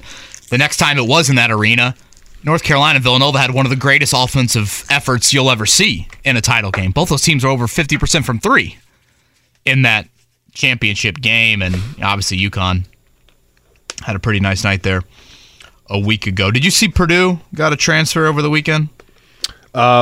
I did see that, and they were they were one Kevin. Interestingly enough, that seemingly has been less involved in the portal, right? Yeah, and I guess now the question is like, is this it? That you know, Brandon Newman entered the transfer portal. Lance Jones from Southern Illinois transferring to Purdue. Um, you know, the resume is interesting. It sounds like a really good defensive player in the Missouri Valley. Um, one guard, pretty good athlete. You look at his three point numbers, extremely streaky. He was just 28% last year, and he shot a ton of threes. Uh, he was much better earlier in his career when he wasn't shooting as many threes. Obviously, he's not going to be asked to walk into West Lafayette and chuck eight threes a game, especially if Zach Edey does indeed return. But um, definitely checks the athlete box, it sounds like, but pretty streaky shooter. And we'll see just, you know, can he be a guard for you off the dribble? I don't, you know, I don't know. Average thir- 13 a game in the Moval each of the last three years. So we'll see how that projects. Purdue has not had they haven't needed they haven't needed to use the portal really much at all. When they've used it, don't think they've felt great impact. But again, they've just pretty much recruited to the point where their core guys are mostly them. Towards the weekend last week, Kel'el Ware, I hope I'm saying that correctly, who was a five star, you know, top 10 ballyhooed recruit from or- from actually from Arkansas that went to Oregon last year, uh, averaged six and a half points, four rebounds, and one block per game for the Ducks. Kind of fell out of favor, allegedly over work ethic or lack thereof. A seven footer um, with a versatile skill set. He's in the portal. He was in Bloomington over the weekend and I saw like all the IU fans are like, you know, going crazy over. Here we go, load up. You know, Woody on the prowl. If that's what you want to do, and you want IU basketball to just be picking up guys that were cast offs, five star recruits elsewhere, and, and developing them, sure, that's cool. But I, I would think that there has to be an envy over programs that are doing it. The portal, I, I get it. I mean, the portal is here to stay. I totally get it. And Indiana's going to need to dip into it for certain. Yeah, they have no choice, Jake. it- they do, but right that's, now. that's a dangerous way to live, man. Uh, I think his decision is coming tomorrow. If I saw that correctly, Is he gonna do a cap dance and everybody, and then like fat guys in in candy striped pants can like do videos dancing and smoking cigars on the internet, and all excited because he's coming? Are those the Hoosier hysterics you were referencing? Actually, no. I remember when um, De'Ron Davis. Remember De'Ron Davis? Yeah, When Colorado De'Ron, dude. When De'Ron Davis made his announcement and committed for Indiana, he was like a top twenty-five recruit in Denver. There's some guy that went to IU that lived in Denver that like put on like his full candy striped sweatsuit and videotaped himself like driving to the high school and like That's showed awesome. up showed up at the high school in the cafeteria. There's like all these kids sitting in the cafeteria and like who's this guy? Yeah, I'm here for the Salisbury steak. He had a he had a he had a flag and everything and like the, so De'Ron Davis announces and you know Hey, he's chocolate milk. he's just hoping to have like his 12 high school best friends and teammates there and like his teacher and then there's just some some guy in the back wearing pajamas going who who who who's yours everybody's like what is going on here yeah it was very awkward Sounds like a Um, bobcat there. so the pacers yesterday did they hurt or help themselves I, I was going to sneak this in because we did mention this uh, last week. You see, Valpo got a new coach and, and a guy that I actually recognized. We asked Rake about this on Friday. Remember Roger Powell yeah from those Illinois teams? That's their new coach. Uh, was a Gonzaga assistant. Most recently was at Valpo with Bryce Drew um, a little bit earlier in his coaching career. Gonzaga's had a pretty good international pipeline. We'll see if Valpo can they have had a good into that. international pipeline and Uh, they've been a good program but it's obviously fallen And off. again, they are in the Missouri Valley as well. They've made that transition has not gone successful for them. We will talk some Pacers on the other side. Lin Dunn coming up at nine o'clock. Kevin and Query right here on a absolutely gorgeous Monday. Kevin, the Pacers win puts them at tentatively seventh in the lottery lineup, if you will. Yeah, the odds. Yeah, the odds for the number one overall pick or a top four pick, whatever it may be. Um, and they they're going to have. I think it's a really interesting point that you brought up earlier. I, I mean, it's it's a good problem to have, but and problem is maybe the wrong word, but there is a challenge in trying to figure out where you free up space if you're going to use all of the assets you have in your roster building for next year. If you're going to use all those picks to build with, you know, who do you, where do you make the the room on the roster? Yeah, they don't need quantity any, anymore. They need high end quality. Um, high end quality over quantity is what they need right now, and I think kind of completing this puzzle. Um, three first round picks. Again, two is going to be in the twenties. Two of those picks in the twenties, and then one, you know, you know, whatever seventh, eighth, if they get lucky, like a lot of teams have recently that have had the seventh best lottery odds. It could be much higher, but to me, that's the biggest piece they have to get to. Um, I'm not surprised by this, Jake, but it is such a different feeling for how we talk about the NBA team in this market. The Pacers just won 35 games. If you look at recent Pacers history, Jake, that's one of the worst seasons they've had. 35 wins in the last whatever dozen years. It's one of the worst. Yet find me a time they've entered the offseason where the fan base has had this much optimism. I know.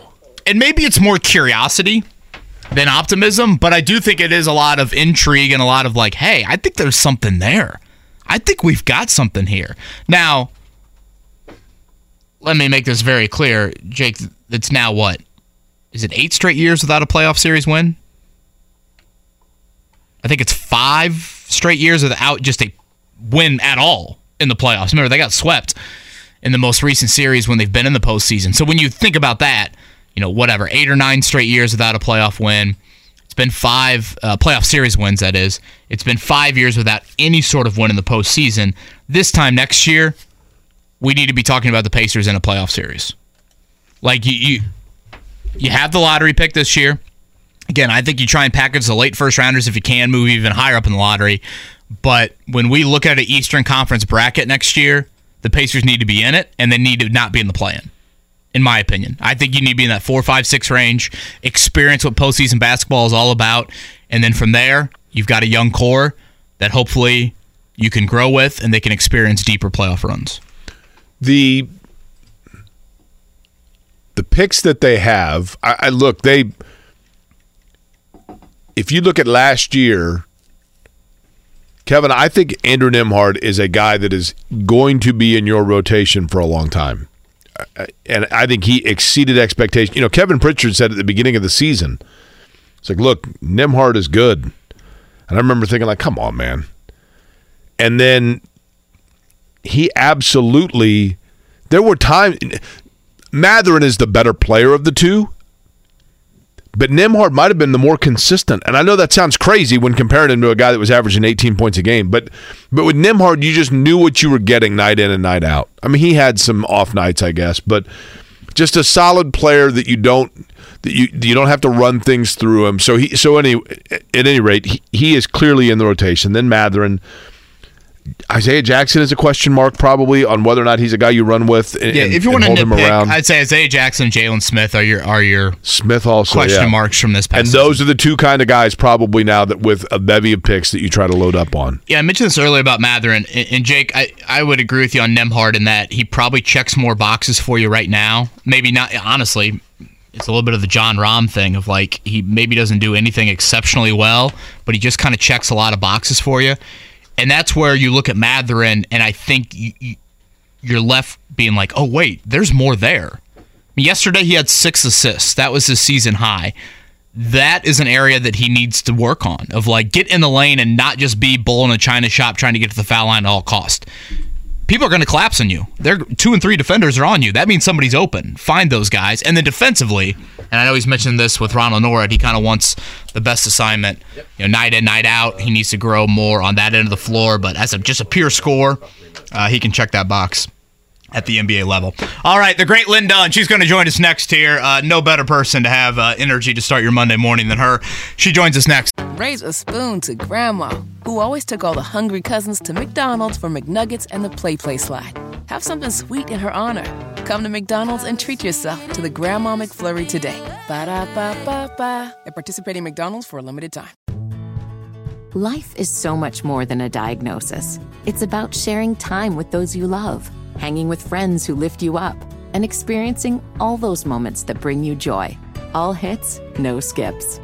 Learn more about Kisqali Ribociclib 200 milligrams at kisqali.com and talk to your doctor to see if Kisqali is right for you. So long live singing to the oldies, jamming out to something new, and everything in between. Raise a spoon to Grandma, who always took all the hungry cousins to McDonald's for McNuggets and the Play Play slide. Have something sweet in her honor. Come to McDonald's and treat yourself to the Grandma McFlurry today. Ba da ba ba ba. At participating McDonald's for a limited time. Life is so much more than a diagnosis. It's about sharing time with those you love, hanging with friends who lift you up, and experiencing all those moments that bring you joy. All hits, no skips. Learn more about Kisqali Ribociclib 200 milligrams at kisqali.com and talk to your doctor to see if Kisqali is right for you. So long live singing to the oldies, jamming out to something new, and everything in between. It's Kevin and Query. Nine o'clock hour underway in Indianapolis. For that matter, it's nine o'clock everywhere in the Eastern time zone. My name is Jake Query. Kevin Bowen here as well. It's Kevin and Query 93.5, 107.5, The Fan. And joining us now on the Payless Liquors hotline, one whose energy and enthusiasm I feel like in the morning kind of feels like when you look outside the window this morning. Seriously. Always upbeat and ready to go. And Lin Dunn better actually be exactly that for the Indiana Fever as general manager because they have not one, not two, not three, not four, but five picks upcoming in the WNBA draft. The first overall, the seventh overall, 13th, 17th, and 28th. So, Lin, I will begin with this. Um, I would think that that has to be both encouraging and at the same time daunting to figure out exactly where you go with all of those picks. Got to be busy for you. Good morning, guys. How are y'all doing? We are great, Coach. Thank you. Happy day after Easter. How about it? Is this Easter for you? Well, today's my Easter because uh, Easter Bunny's gonna come visit me tonight. a, a big old gold egg sitting there potentially. I With, would love it. Five of them. Yeah, five of them. Five golden eggs. No, I, we're just thrilled um, that you know we've got five picks in this draft. It's a strong draft. Uh, we've been preparing since probably January, uh, spending time working on uh, the prospects, and now we're ready for you know 7 p.m. tonight on ESPN, and let's get it started. you know, Jake, my my co-host here is you know a huge Indy 500. Obviously, he's on the radio broadcast for it. Um, I- you know I think you guys have been pretty public in saying like you are in a rebuild right now. If you had to compare maybe what lap of the uh, 200 lap Indy 500 is this rebuild? Are, are you guys pretty early in it? Do you feel like you're you're just a piece away? How would you characterize where you're at? Well, we're in year two of what our new coach Christy Sides likes to call reload.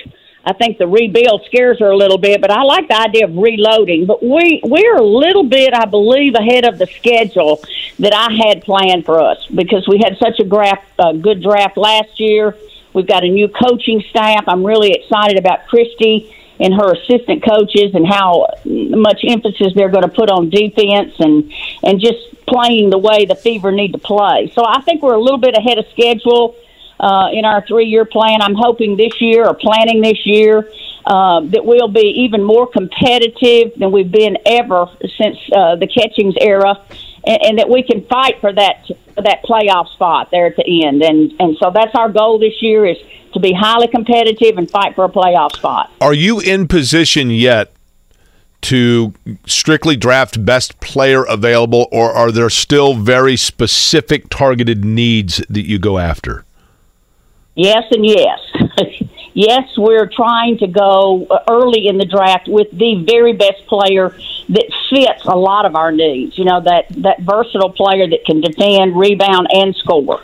Uh, we're not to the point where where we can just take a specialist. Now, the good news for us is we have five picks. We think we'll get a a great pick at one. I think we're going to get a great pick at seven, and then we may steal somebody at 13. You know, some of the GMs can fall asleep at the wheel. Not you. Not me. I've been awake all night. I'm ready. Gee, you know, you sound like you're awake. I will say that. Um, look, the, the conventional wisdom is, Lin, that, that Aliyah Boston out of South Carolina is going to be the number one overall pick. Um, what about her game has people intrigued, and what does she bring to what theoretically is going to be the fever, but whatever team she ends up with next? Well, the great thing about Aliyah is she is a walking double double. Uh, potentially a triple double if she's not double and triple teamed. The great thing we can do for her is put four shooters around her. And unfortunately, at South Carolina, they weren't able to do that. And many times she was double teamed, triple teamed, yet still uh, would get double doubles. So we're looking forward to seeing what she can do with our, you know, defensive three three second uh, rule and just the fact that we can spread the floor around her. So I, I think the sky's the limit for her. But we also have two other players that she'll now be paired with, and Kelsey Mitchell and NaLyssa Smith. So that's a great threesome there to build around. So it sounds like Aliyah Boston will be the pick then.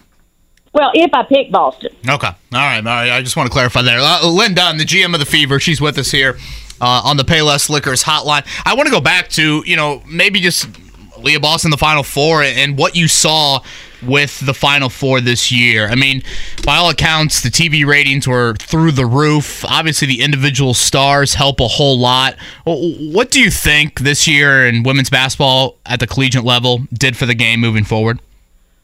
I think it exploded. I don't think there's any doubt. When we saw the sold out crowds down at IU, we saw the sold out crowds at, at, at Iowa. And I have to give kudos to the Big Ten. They've done a superior job of selling women's basketball. And then to go to the Final Four and it just be so entertaining. And of course, uh, that, that that's a big. Uh, thanks to Kim Mulkey, and she's an entertainer, and Angel Reese and Caitlin Clark, and we've just got these stars that can not only play but they can entertain. I don't know how much of a social media person you, you are, Coach, but what did you make of the Angel Reese, Caitlin Clark back and forth and the type of national attention it received?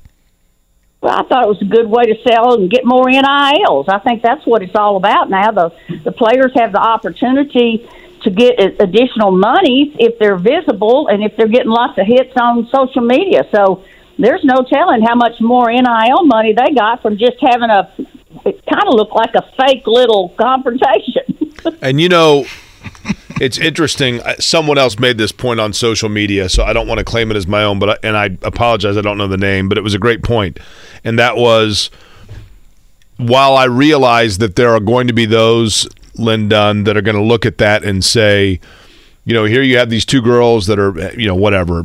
It's is it sportsmanship? Is it not? Whatever else.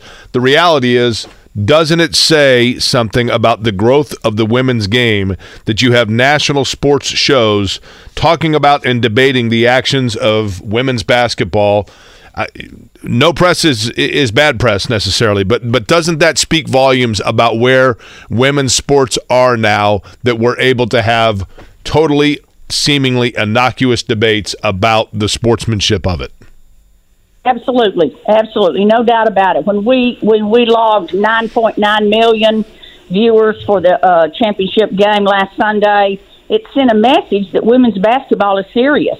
And I think uh, I think when uh, Iowa got back and put their tw- 23 24 season tickets on sale, uh, they sold 7,000. They had to stop selling them. And so that's how exciting and how much interest there is in women's basketball. I think it's going to carry over to the WNBA. I think we're going to we're going to bounce right off of the, the momentum that the the, the uh, college championship had uh, uh, in Dallas. This is going to sound. I, I, hope what I'm trying to ask here makes sense. Uh, Lin Dunn, by the way, the Fever general manager, is our guest on the Payless Liquors hotline. Fever's with picks 1, 7, 13, 17, and 28 in the WNBA draft. That's 25, the, not 28. Oh, 25. 25. Sorry, sorry about that. Um, okay. The the evolution of the women's game to me seems like you know it really in the last three or four years we have started to see in the women's game what we've seen in the men's game and that is moving towards more and more of like positionless basketball. You know women that can play multiple positions or score or do things from various areas. It seems to me like that really has accelerated in the last couple of years as girls have you know begun to play more and more in year round and etc are are we in a time period where we could see on a WNBA roster veteran players who were kind of more from an older player style having to mesh with younger players that are bringing the more accelerated women's game with them. Does that make sense what I'm asking?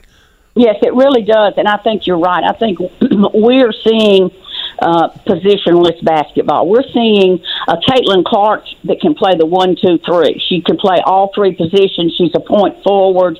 You know, we're seeing fives that can play the four. We're seeing fours that can play the three. We're spreading the floor. We're seeing four out or five out. And that's because their skills have improved. They've been playing now, and thanks to Title IX, they've been playing now since they were in the third grade. They've had an opportunity to play on bitty teams, uh, middle school teams, junior high, high school, and so their skills um, have really, really increased. They're bigger, they're stronger, they're faster, and they're just better. Curious what you thought about um, the season Grace Berger had down at down in Bloomington and how she projects to the next level. I thought she had a great season, and we mentioned versatility and positionless potential. Uh, the great thing about Grace is she can play the one, the two, and the three. She's six foot, she's big, she's strong, she's physical, and uh, that's a big adjustment when you go to the next level. The physicality of the league, everything's faster and everything's more physical, and and she she is a great leader. She's a floor leader. She, you know, she leads on the court and she leads off the court. A lot of positives about Grace Berger. Lin, last one from me. And again, Lin Dunn, busy now. As she said earlier, she's got some Easter eggs she's hoping to open up here a little bit later today. 7 o'clock, the 2023 WNBA draft gets underway. Do you think they should change the age limit at all when, when it comes from, you know, people leaving college going to the uh, WNBA? Because right now, if I'm not mistaken, I think it's 23, if I'm not 23 years old. Yeah, it's a real interesting dynamic that the league initially said, okay, you couldn't come out until you graduated or at least spent four years in college, or if you were over, if you were a foreigner, you had to be, you know, 22, 23. I'm surprised that a underclassman has not challenged that in, in court, that they haven't just, you know, filed a lawsuit, but nobody has. They've just pretty much followed those guidelines. But I think as the sport continues to grow, it's just a matter of time till one of these juniors uh, that's fantastic and that's a little bit ahead of everybody else is tired of school and you know and they and they file some type of a lawsuit. I think it may happen in the future. If that were the case this year and Caitlin Clark was available, would it cause you sleepless nights of figuring out what to do? I don't even want to think about it. I'm not sleeping now. I can't even imagine what it would be like if she was in. The good news is, I think she'll be in next year, even though she has an extra COVID year. I think Caitlin will have a fantastic senior year and say, "I'm ready to go play with the big girls. I'm ready to, I'm ready to test my skills against the best." Coach, have fun tonight. I, I don't even know if I need to say that, but I can only imagine what your emotions are with, again, all of the quality picks that you do have, quantity and quality. It's got to be an awesome night to continue this rebuild. So enjoy it. And uh, it sounds like we might have the number one pick on this show tomorrow morning. So looking forward to that. Thank you so much. And I just want to say one thing. I know the Pacers didn't get in the playoffs, but I thought they had a super season. Everybody's excited about them. They got better. They were competitive. I love their young players. So let's let's keep pulling for the Pacers because I think this time next year th- they may very well be in the playoffs. I would agree. Thank you, Coach. You're welcome. Thank you. That is the one and only Lin Dunn here on this Monday morning. Picks 1, 7, 13, 17, 25. Can we get a war room cam of Lin Dunn tonight? I'd like to have I'd like to have Lin Dunn as a roommate because like every morning it'd just be like just let's go. You Okay. literally don't even need the K cup. You don't even need the coffee. You just talk to Lin Dunn Right. and you'll be ready totally. to go here. Totally. Kind of reminds me I, I I don't know like just just literally the sunshine of the morning. That, that's what they used to call Terry Stacy, sunshine of the morning show. Lin Dunn's like the sunshine of the morning, I right? see a lot of similarities between Terry Stacy and Lin Dunn. Um, Aliyah Boston, Jake, out of South Carolina. It certainly sounds like she will be the number one pick. Uh, Lin Dunn mentioned this double double machine. She had a triple double in her first game ever at South Carolina. Throw blocks on top of the points and rebounds. Pretty cool story. Came from the U.S. Virgin Islands. Uh, played at South Carolina. People rave about her from a just work ethic and humility standpoint. So depending on the national media schedule for Aliyah Boston tomorrow morning, um, I think we're going to have her on probably around this time. Have you been to the U.S. Virgin Islands? No, I've not. I How- thought you were going to ask we- me if I've been to a Fever playoff. How game, did we which I have. divvy up between the U.S. Virgin Islands and the British Virgin Islands? Do we know that? It's a great question. Because I- people always seem to go to the British Virgin Isles, right? you really don't, or at least I'll speak for myself. I really don't fully understand how many islands are actually in the Caribbean until you look at a map. Oh, yeah, for sure. No, Now- the only time I have ever been, I've been out of the country on three different occasions.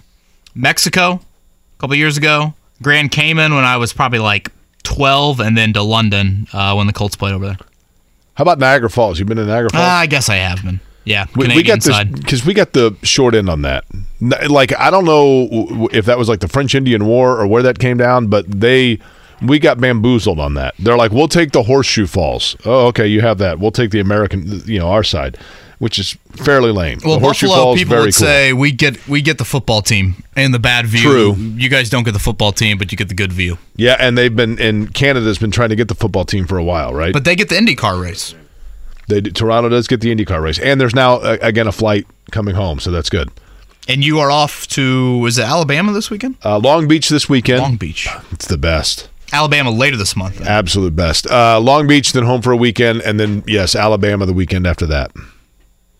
Uh, So I can tell you guys, a week from today is going to be rough because I come back on a red eye and I land like right, heading straight to the airport, coming off of sitting on a plane for four hours. That's one of those where the delay wouldn't be the end of the world, right, Mark? No, without question. What's that? Yeah. Yeah. I, I- the, the, the links I go to to show you guys the, the love, and that's what I get, right? Uh, John, want to talk Benedict Mathurin? Mm-hmm. What's up, John? Good morning. Good morning. Good morning. I, I heard you guys talking about the U.S. Virgin Islands. I've got a brother who's lived there for 40 years on St. Croix, and he loves it. Now, how Uh, many so- people are on that island? You know, I don't know, but by the end of the week, when I visited him, I actually started to feel, you know, you've heard of island fever before, where you feel like you're kind of on a confined space. I, I drove the whole island, and I concluded, although it's beautiful, it is. I don't think I'd want to live on an island. I had a buddy that I'm happened probably in to the same boat. a buddy of mine that happened to in Hawaii. He was like all about moving to Honolulu, and after like a year there, he's like, "Oh my gosh!" Like it, you know, it's like if you can't get outside 465, you're like, "Get me out of here." What's your brother do there? He's an attorney. He's a lawyer.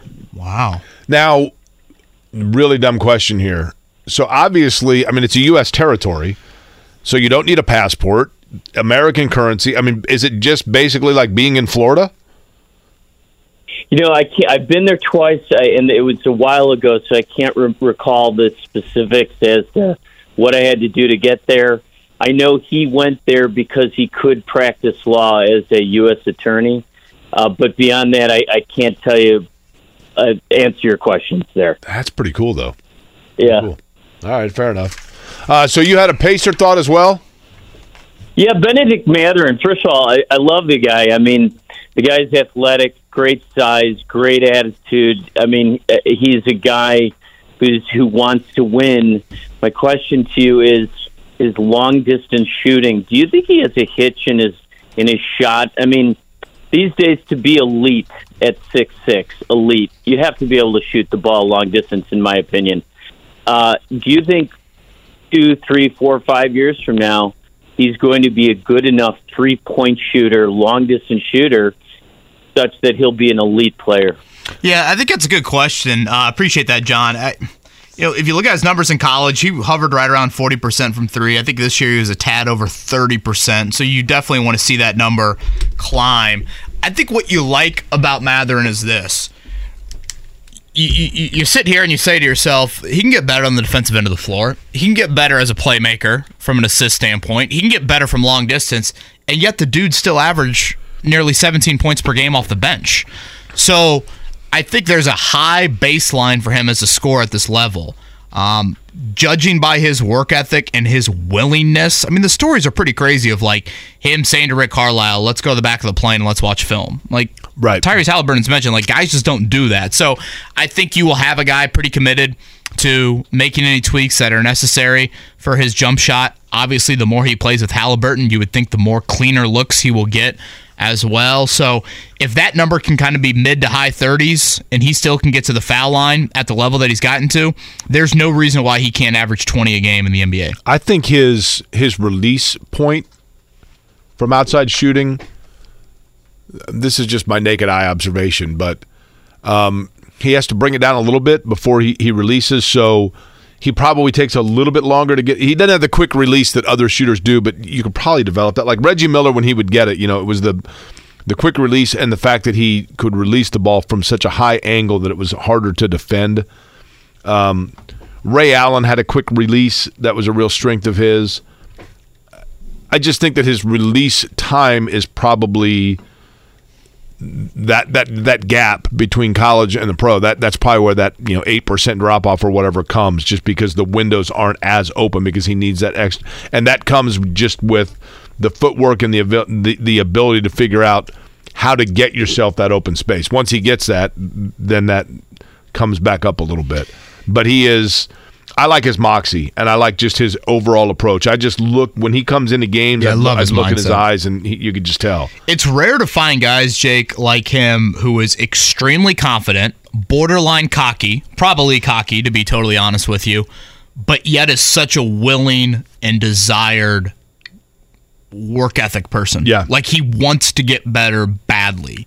Um, and I think that's kind of a rare combination to have a guy that, again, um, pretty darn cocky out there on the floor, pretty darn confident, but he also is a guy that realizes that if he wants to back up the words that he said all along of I want to be one of the greats to ever play this game, there's a lot of work that needs to go into that. But you know, if you'd have told me at the start of the year he's going to average close to 17 a game, get to the foul line as frequently as he did, I think you would sign up for that. Again, knowing that to John's point, the jump shot can improve a little bit, he can become a better playmaker, and on the defensive end of the floor, you know, he can he can take some strides. I mean, look at Paul George's rookie year. And he was a two-year college Yeah. guy. So, um, I think you got to like what you found. The, to me individually, Halliburton becoming a legit all-star and Mathurin being an NBA scorer, those two are just so critical to what you're trying to build. And Mather, uh, Mathurin yesterday was the leading scorer for the Pacers in their season-ending win. That leads off our morning check down.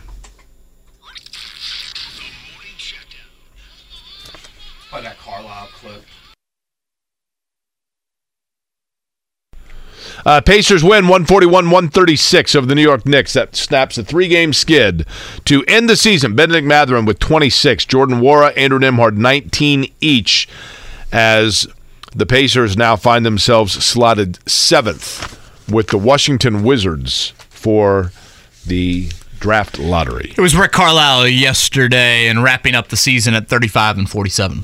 Uh, just, you know, it was a heartfelt thank you on behalf of uh, our staff, our, our support staff, for an amazing year. High integrity, high class people um, who really pulled for each other the entire year, um, who really care about each other, and I think who really want to build something special here.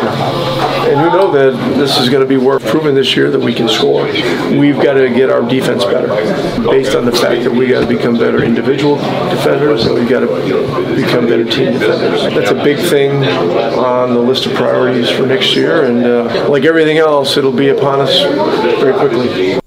By the way, are they using like a a boom microphone, an auxiliary mic, as opposed to a narrowed in mic? A lot of people trying to get out of Madison Square Garden there. Sounded like uh, defense certainly booth an in the issue. background? with or without Myles Turner for the Pacers. Uh, all right, the Masters yesterday. It is Jon Rahm. He becomes the first European ever to capture a U.S. Open and a Masters. He came back from four down to start the day yesterday to win by four shots. Phil Mickelson finishes second along with Brooks Koepka. Jordan Spieth at seven under. Jake, you good with Jon Rahm? Yeah, he was cool. I mean, he. Um, I thought his family afterwards, you know, and his having his his two children out there seemed like a, a good dude, and he seemed to very much appreciate the moment. And as I mentioned earlier, I, you could tell. I think it was either on 16 or 17. Koepka was kind of sitting and just pondering, looking over everything, and he just kind of had this smirk on his face. And at that moment, you could kind of tell uh, he knew that Rahm and his ability to consistently shoot for all four days was too much to overcome. Yeah, I think when you consider again, four shot lead for Koepka, loses by four. He was on the better side of the draw weather wise. Rahm was not. It, it, it's a little bit of a choke for me in that. And it's not like Rahm went out there and shot 62 or 63, and you know Koepka just couldn't play good enough golf. Rahm Koepka fine. looked like he was going to try to make it interesting down the stretch. I mean, I'll give him that. Yeah, right? he tried to backdoor it a little bit with the birdie on 15 and 16, but still uh, too much to overcome there. And Jon Rahm is your 2023 Masters champion. Major League Baseball yesterday, Reds over the Phillies 6 4. It was the Brewers over the Cardinals 6 1. Mark's Arizona Diamondbacks over the Dodgers 11 6. Uh, the A's are terrible. They, They were beaten by beaten by the Rays 11 0. Tampa is undefeated. They are 9 0. Rangers over the Cubs 8 2. Uh, cute fella. Beaten by the Yankees 5 3. Indianapolis Indians 8 1 winners over the Louisville. Uh, Will Zalatoris just announced he's out for the year. That's disappointing. He uh, withdrew uh, leading to the Masters due to a back injury. He he played like five holes, right? Uh, he no, he did not tee it up at all. Kevin? Na Okay. is the one that withdrew after a handful of holes, and then of course Tiger withdrew after uh, what was it, thirty six ish holes. I guess he played a little bit into that third round. Uh, the highlight baseball wise from the weekend was Brady Ware from University of Indianapolis, uh, the grad transfer. In one game, this man had a no hitter, and he also hit for the cycle. Seven innings pitched, 110 total pitches. He did walk five batters. He had 11 strikeouts. Again, did not allow a single hit for UND. And then at the plate, he was four for four, five RBIs, hit for the cycle. Um, I mean, truly amazing. That's something that I never, ever, ever would have thought I'd see. You'd see at any any level in baseball. How many players think of hit for the cycle in Major League Baseball? Oh, I mean, a thousand. I guess, like, how, how would you compare that guess. to a no hitter? I think the no hitter is more well. You know, the difference being you get an if you are a position player, you get a chance to hit for the cycle every single day. 160 times a well, however many, 135 times a year. Whereas if you're a pitcher, you only get 30 opportunities to throw a no hitter. But still, I always Um, think the anticipation when you do see a guy trying to go for the cycle, that anticipation for like the last at bat is always just wild. Like, all right, he needs a double. oh, I love it. Trying to look up uh, right now how the uh, hits went for where. It looks like he had a home run in the second inning. He then bat. How about this?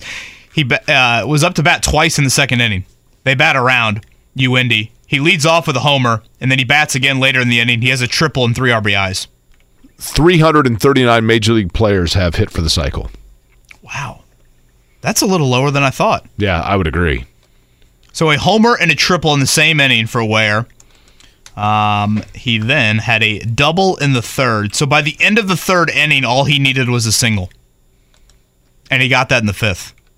How many guys have completed a cycle by the end of the fifth inning? Isn't there a is there a word for getting a cycle in order? Is there? I, I think there is. There's a certain kind of you know, like he did a such. So he went cycle. in reverse order. Wow, 318 have thrown a no hitter. Wow, that's really close. And this dude did both in the same game. I'm telling you, that's like the most remarkable sports story of the year. It, it's amazing. So again, thanks to Alex in the YouTube chat for clearing this up. Um, UND within their conference, they play four game series. The middle games are seven inning games. So this was a seven inning scheduled game. Ware hit a homer in the second, got around again in the second inning, had a triple. In the third, he doubled. At that point, they're up thirteen nothing. He then gets up again in the fifth inning, and he had a single to complete the cycle while pitching seven innings, 110 pitches, and five strikeouts. Doing a cycle in order is called a natural cycle. Okay, there we go. I knew there was some term. So would for his it. be unnatural then if he went in reverse? That's right. Uh, we have Diante Lee, NFL draft analyst for The Athletic, coming up to round out the show. For now, though, it is the pop quiz. Give us a call, 317 239 1070. All right, it is time. Raise a spoon to Grandma, who always took all the hungry cousins to McDonald's for McNuggets and the Play Play slide. Have something sweet in her honor. Come to McDonald's and treat yourself to the Grandma McFlurry today. Ba da ba ba ba. At participating McDonald's for a limited time. Life is so much more than a diagnosis. It's about sharing time with those you love, hanging with friends who lift you up, and experiencing all those moments that bring you joy. All hits, no skips. Learn more about Kisqali Ribociclib 200 milligrams at kisqali.com and talk to your doctor to see if Kisqali is right for you.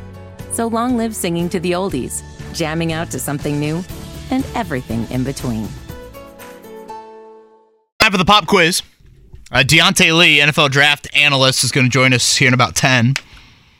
Again, Anthony Richardson, that name seems to be becoming more and more popular on the mock draft circuit. For the Colts, would they need to trade up to three for him? Will he be there at four? All things we can toss Diante's way coming up in a few. Uh, Jake at number one through eight. Uh, we'll go with number. That was the sixth Spaniard to win the Masters, so uh, or fourth, but sixth overall. I'll go with six. Jason. Jason. Yeah. Jason, how you doing, man?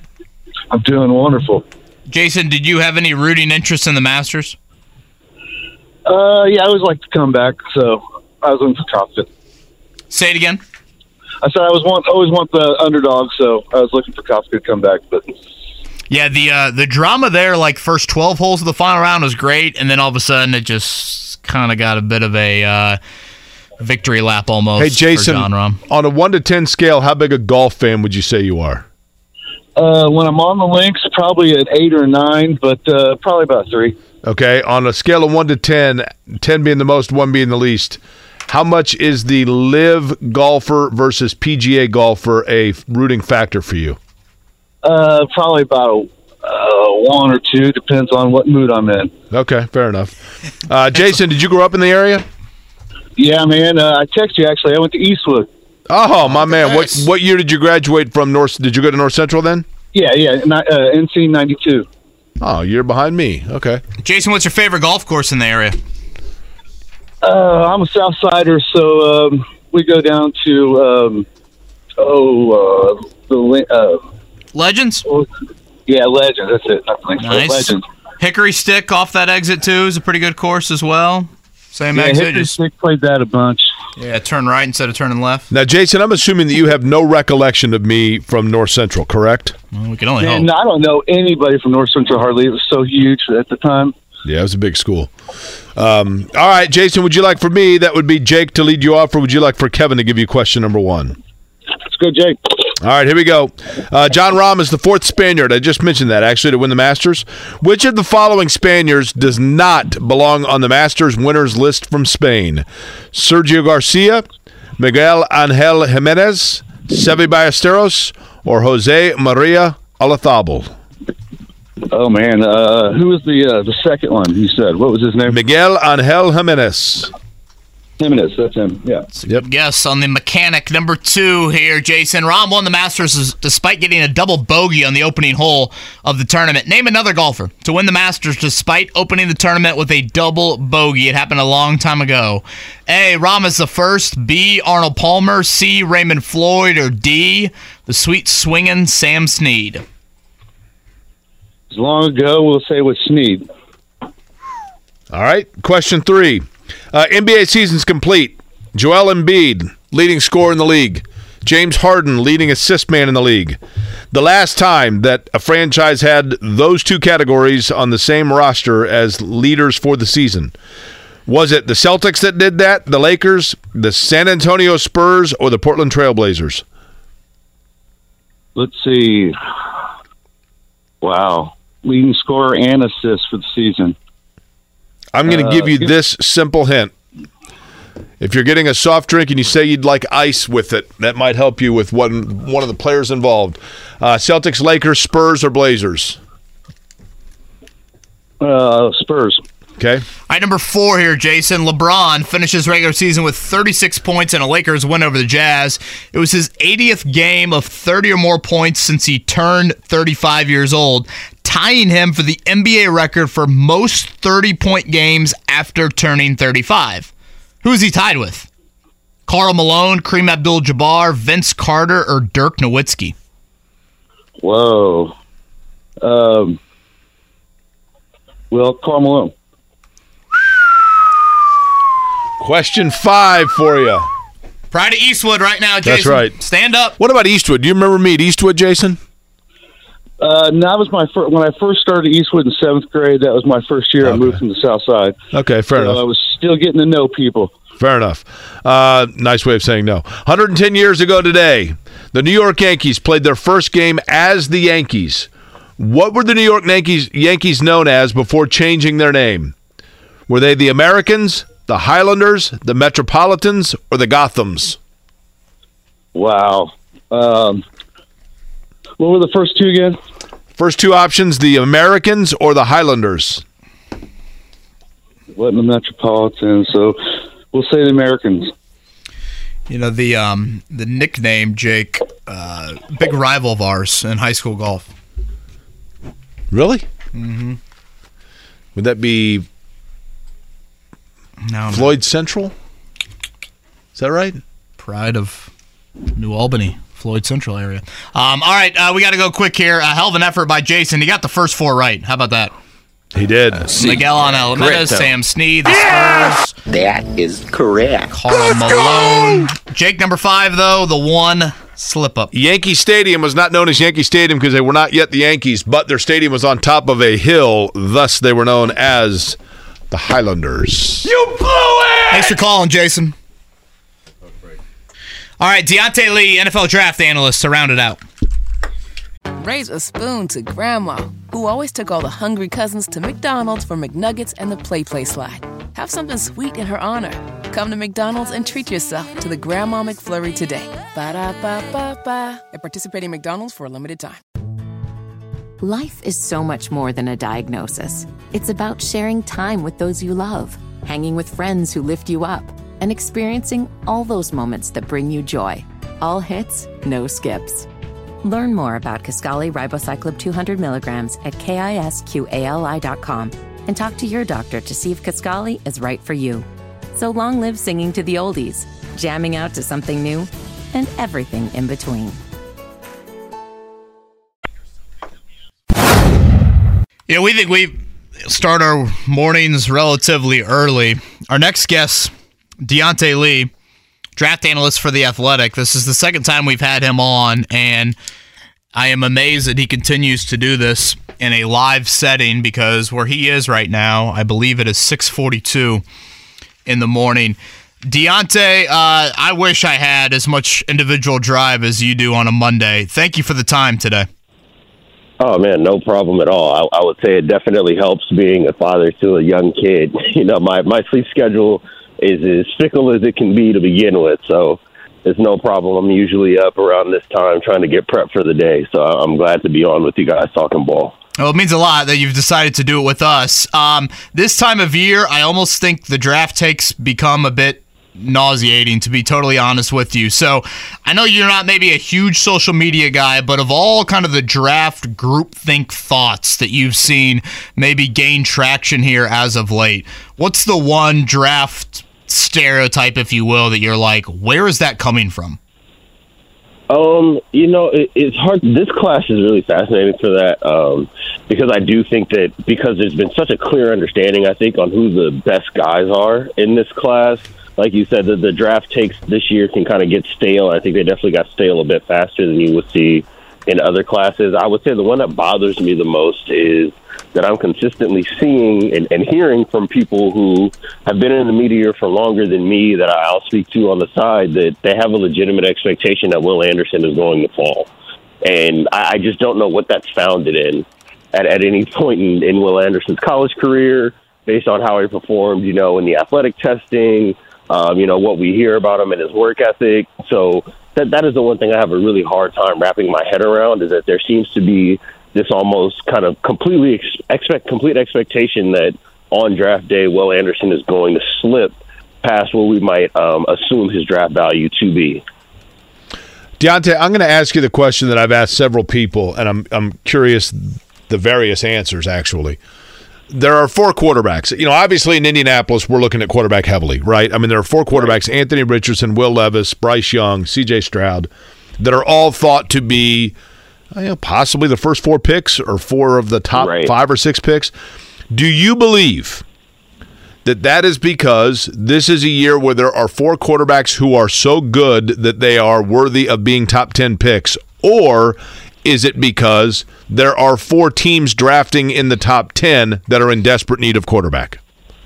I think that the value gets inflated by the latter. I think that it's the need for quarterback at the top of the draft that I think motivates what we see in terms of the inflation or the expectation that these guys are all going to go top four or top five or whatever the case may be. So uh, I would say it, it has a lot it has a lot more to do with the teams than I think the players. That's not to say that I, I don't believe that any of the players could be top fifteen, top ten picks in their own right, but when you're looking at a draft board that happens to have a bunch of teams in the top 10, and we already saw a trade to number one overall for a team that we know needs a quarterback, that I think speaks to the way that teams move with their particular franchise needs more than it is how we're evaluating the players. And Diante Lee is with us, NFL draft analyst for The Athletic. He's here on the Payless Liquors hotline. You, you mentioned Will Anderson earlier, and let's just like write out this hypothetical a little bit. Let's say a team trades up to Arizona uh, and, and, takes a quarterback. Let's say it's Anthony Richardson, and the Colts are sitting there at four, and it's Will Levis and Will Anderson both on the board. If you're Chris Ballard, you go Anderson or you go Levis? Oh, it's rough. It, it's rough for me because now we're having a conversation about how you want to build your franchise, right? And I think that kind of um, layered in that is what is the best way to get your franchise back to contention? Is it to get the quarterback that you believe can be a star and then build everything around him, or try to have the best roster possible to drop a quarterback into? Um, so I think for Indy and where their roster is at, or for where I think that their franchise is looking at, I would probably go Levis because it's been such a headache on the carousel for veteran quarterbacks and striking out with those guys because of age or because of quality of play or a combination of both. I, I know if I were Chris Ballard, I would have the exact same mentality that he's had this off season, which is that I just want to have a young guy here that's cost controlled for four to five years, if not longer. We'll try to develop this thing around him, and we've got a young OC to develop with him as well, or a young head coach that was an offensive coordinator to develop with him as well that would be the way I'd be looking at it. Okay, and then if we want to, I guess, go to all right, what if Levis and Richardson are both on the board? Yeah, I don't know if you think this way, but it seems like you know maybe there's a tier of Bryce Young and C.J. Stroud, and then the next tier is Levis and Richardson. The question I was throwing out l- late last week was, I think you got to find out what flaws the guys have, and then ask yourself, are those flaws teachable? Right. Would you say Levis's flaws are more teachable, or would you say Richardson's flaws are more teachable? Um, I would say Richardson because I, I think that what you're trying to fix, quote unquote, with Richardson is really just a matter of um, slowing his process down with moving in the pocket and, and preparing himself to throw the ball. You know, I, I think that With Levis, you know, when you look at how he manages the pocket and the amount of contact that he's taken over the last couple of years, particularly last year when he was already hurt, and you could tell that the offense was asking him not to run as much to escape from pressure. The fact that he had a tough time finding answers for himself within that offense is really concerning for me. I don't think those same concerns exist when you're talking about, you know, six four two thirty, you know, um, uh, Anthony Richardson. And that's not to say that Will Levis is small or weak, but I think that you see the ways in which they handle pressure, they handle the bodies that are next to them, how they work their way around the pocket. I, I would be much more comfortable trying to quote unquote fix the issues that you see in Richardson than hoping that you get 2021 Will Levis for the entirety of his pro career. You have two GMs that are looking at this draft, Diante Lee, and each of them has a very specific need of player, you know, position. Uh, the one that's going to be the happiest because this draft is absolutely loaded at his position of need is the guy that is looking for what position, and the guy that is the most screwed because this one just doesn't offer a lot for him is the guy looking for what position. Ooh, I would say I would say there's a two way tie for the most loaded position in this class. I would say it's tight end and corner. So if you're in need of a tight end that can work those intermediate areas, that can threaten defenses up the seam, you know, that you can kind of build into being, you know, a good inline blocker and maybe a guy you can flex out or get in one on one coverage the way that we've seen the Chiefs do with Travis Kelce. Um, I think that this is a good class for that. And I think that there's a high potential that we end up with three to four franchise number one level corners out of this class, too. I think that if you're looking for interior offensive linemen that can maybe develop in the perennial all pros or Pro Bowl talents, I think that this is going to be a difficult draft for that. And this is maybe the lightest linebacker class I've ever evaluated, um, you know, in my time working in the media. So I would say interior offensive line and, linebacker. If you're looking for those guys to fix the issues that you have with their franchise, this is not the year to solve it in the draft. Well, some good and bad there for the Colts. The Colts certainly have a need at corner, massive need at corner. That second round pick, in my opinion, could come in here and and start from day one. Diante, I want to go back to Anthony Richardson for a second. And again, Anthony Richard, Diante Lee is with us here on the uh, Payless Liquors hotline, covers the NFL draft for the Athletic you know, you see Anthony Richardson's uh, accuracy number from last year. The completion percentage is is ugly, but you know, you probably or we probably should, and I raise my hand. I probably should put some context around that number. It's like a fifty four percent completion percentage.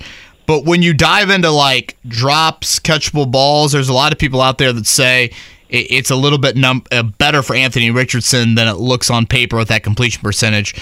What have you, have you observed from Anthony Richardson when it comes to the accuracy?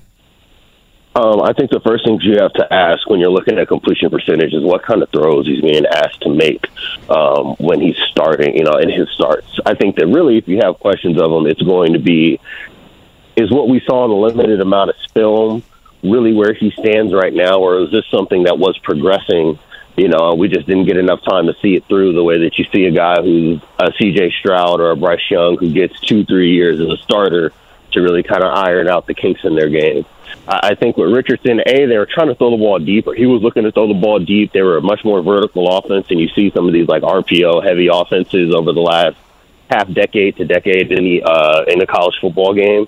So that's a starter. You're already talking about higher variance on completions, which has an effect on it.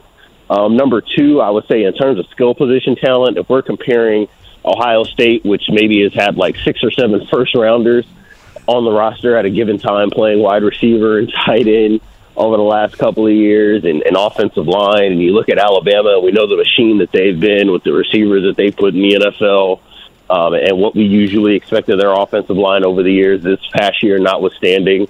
And then you look at what Florida's dealing with. I mean, if you even if you had given Anthony Richardson, I think the supporting cast that Will Levis had in 2021, uh, with uh, with Wan'Dale Robinson, with having um, Liam Coen and a better, you know, veteran offensive line. I, and I think that his offensive line at Florida was fine. I just think that the supporting cast they were is something that has to be contextualized in his evaluation. Um, and with the Colts, I think that that's particularly interesting given Shane Steichen's time with Jalen Hurts. You know, because it's really it really wasn't all that different when you're looking at Jalen Hurts. Um, as a quarterback, you know, coming from Alabama and Oklahoma. He was most comfortable throwing the ball vertically, wasn't the greatest in the intermediate areas or working in the middle of the field. had decent pocket feel, but maybe left it a little bit early. Um, but you figure that if you use his legs properly, you can buy him some time to develop, and, then that's what we saw in 2022. So, if you're an Indian, you got Shane Steichen there. The question Ballard should be asking is, do you see Jalen Hurts in Anthony Richardson, and if so, is that something that you're comfortable doing again? Does Will Levis have mobility? Uh, I mean, you know, I know that his consistency probably is another one that, that that's been brought into play. But what is he like outside the pocket? When he was healthy in 2021, he's as good an athlete, you know, in terms of like linear speed and acceleration as there is in this class. You know, the guy can run. I think that dealing with the toe and the foot injuries that he had for uh, for last year at Kentucky, like I said, that offense was asking him to stand in the pocket and not run as much. There wasn't as much bootlegging and getting him outside, you know, making these off-platform throws or getting him away from pressure as there was the year before. But he can run, you know. So if he's 100% good to go, well, I think everybody kind of saw the pictures that he put up on Instagram or what have you about how he's been working out to get himself back in shape you know, I, I don't know if I have takes on how Jack the quarterback is, is or isn't supposed to be to be successful as a pro. But if he's in great shape and you can trust that, and you know you're in an offense like Indies where you're going to allow this guy to take off, you know, with Shane Steichen when it's necessary or design runs if he can handle it. I think that Levis, the the healthiest and best version of Levis, can run just as well as anybody in this class. I would say outside of Anthony Richardson, just given what we know of his top end speed. Diante, you, you said you have a boy or a girl? I have a boy. Okay. If I were to tell you your boy is going to sleep through the night for the rest of his childhood, but uh-huh. in order for that to be the case, you have to bet on one player in this draft being a Hall of Famer on offense and one player in this Ooh. draft being a Hall of Famer on defense your answers to the offense and your answer to the defense? Defense is easy. That's Will Anderson. I'll bet my peaceful nights on Will Anderson 100% of the time. Um, offense, that's interesting because there's not like a superior talent at wide receiver where it's like, hey, this guy can step in like a Garrett Wilson or Chris Olave and be a thousand yard guy from right out the gate and, rack up maybe enough Pro Bowls and All Pros to where they can be in the conversation throughout their career. It doesn't sound like we have that on the O line either, really. Not really. I mean, you, you think about you know the trajectory for a guy like Paris Johnson, and it's like, okay, I've seen guys that are six six with nearly seven foot arms and are huge and athletic. I've seen that turn into all pro guys, but they usually walk into the NFL a little bit more refined from a footwork perspective. You know, to turn into that guy. Peter Skoronski is really, really clean in terms of his feet and everything, but he is not the physical marvel that some of the other tackles and offensive linemen we expect to become Hall of Fame talents usually are, and that is a legitimate holdup for me, regardless of how good he was at Northwestern. Um, so if I had to bank it on one guy, God, that is rough. I would have to say, I, I maybe I'd bank it on Bijan Robinson. Mm. I hmm. think that I think, you know, if we're talking about just skills and athleticism, he is still, I think, the best non quarterback offensive player in this class, regardless of how we feel about running back value. But he's somebody who can legitimately pass protect, maybe not to the level of Ezekiel Elliott in his athletic prime, but not far off. So somebody that you don't have to take off the field on third down. We know what he can do in terms of being an electric athlete you know, in one-on-one tackle scenarios and making guys miss. So I'm very comfortable with that. He can catch the ball out of the backfield as well. And I think the beautiful thing for that, you know, if you're talking about a running back or skill position player making the Hall of Fame, it's so situation dependent. And are you going to be getting the best out of them? And because it's looking like he might be late teens to early 20s, he might land in a place that's like a Dallas. He might land in Buffalo. He could land in Cincinnati you know, he could land in Detroit, which has this monstrous offensive line and an offense that's really built to feature a guy like Bijan Robinson is something that they've been looking for, you know, in the combination of D'Andre Swift and, and Jamaal Williams last year anyways. So there's I think there's a lot of opportunity actually this year for all of the hemming and hawing that's been done on running back value, where he might land in that late first round, and it's actually at a team where we look back and was like, I think that maybe we should have taken him in the top 12 and for no other reason than we just made an offense unfairly loaded, you know, because of what they added at running back. So I, if I had to bank it on one guy, I'd rather put it on Bijan than anyone else.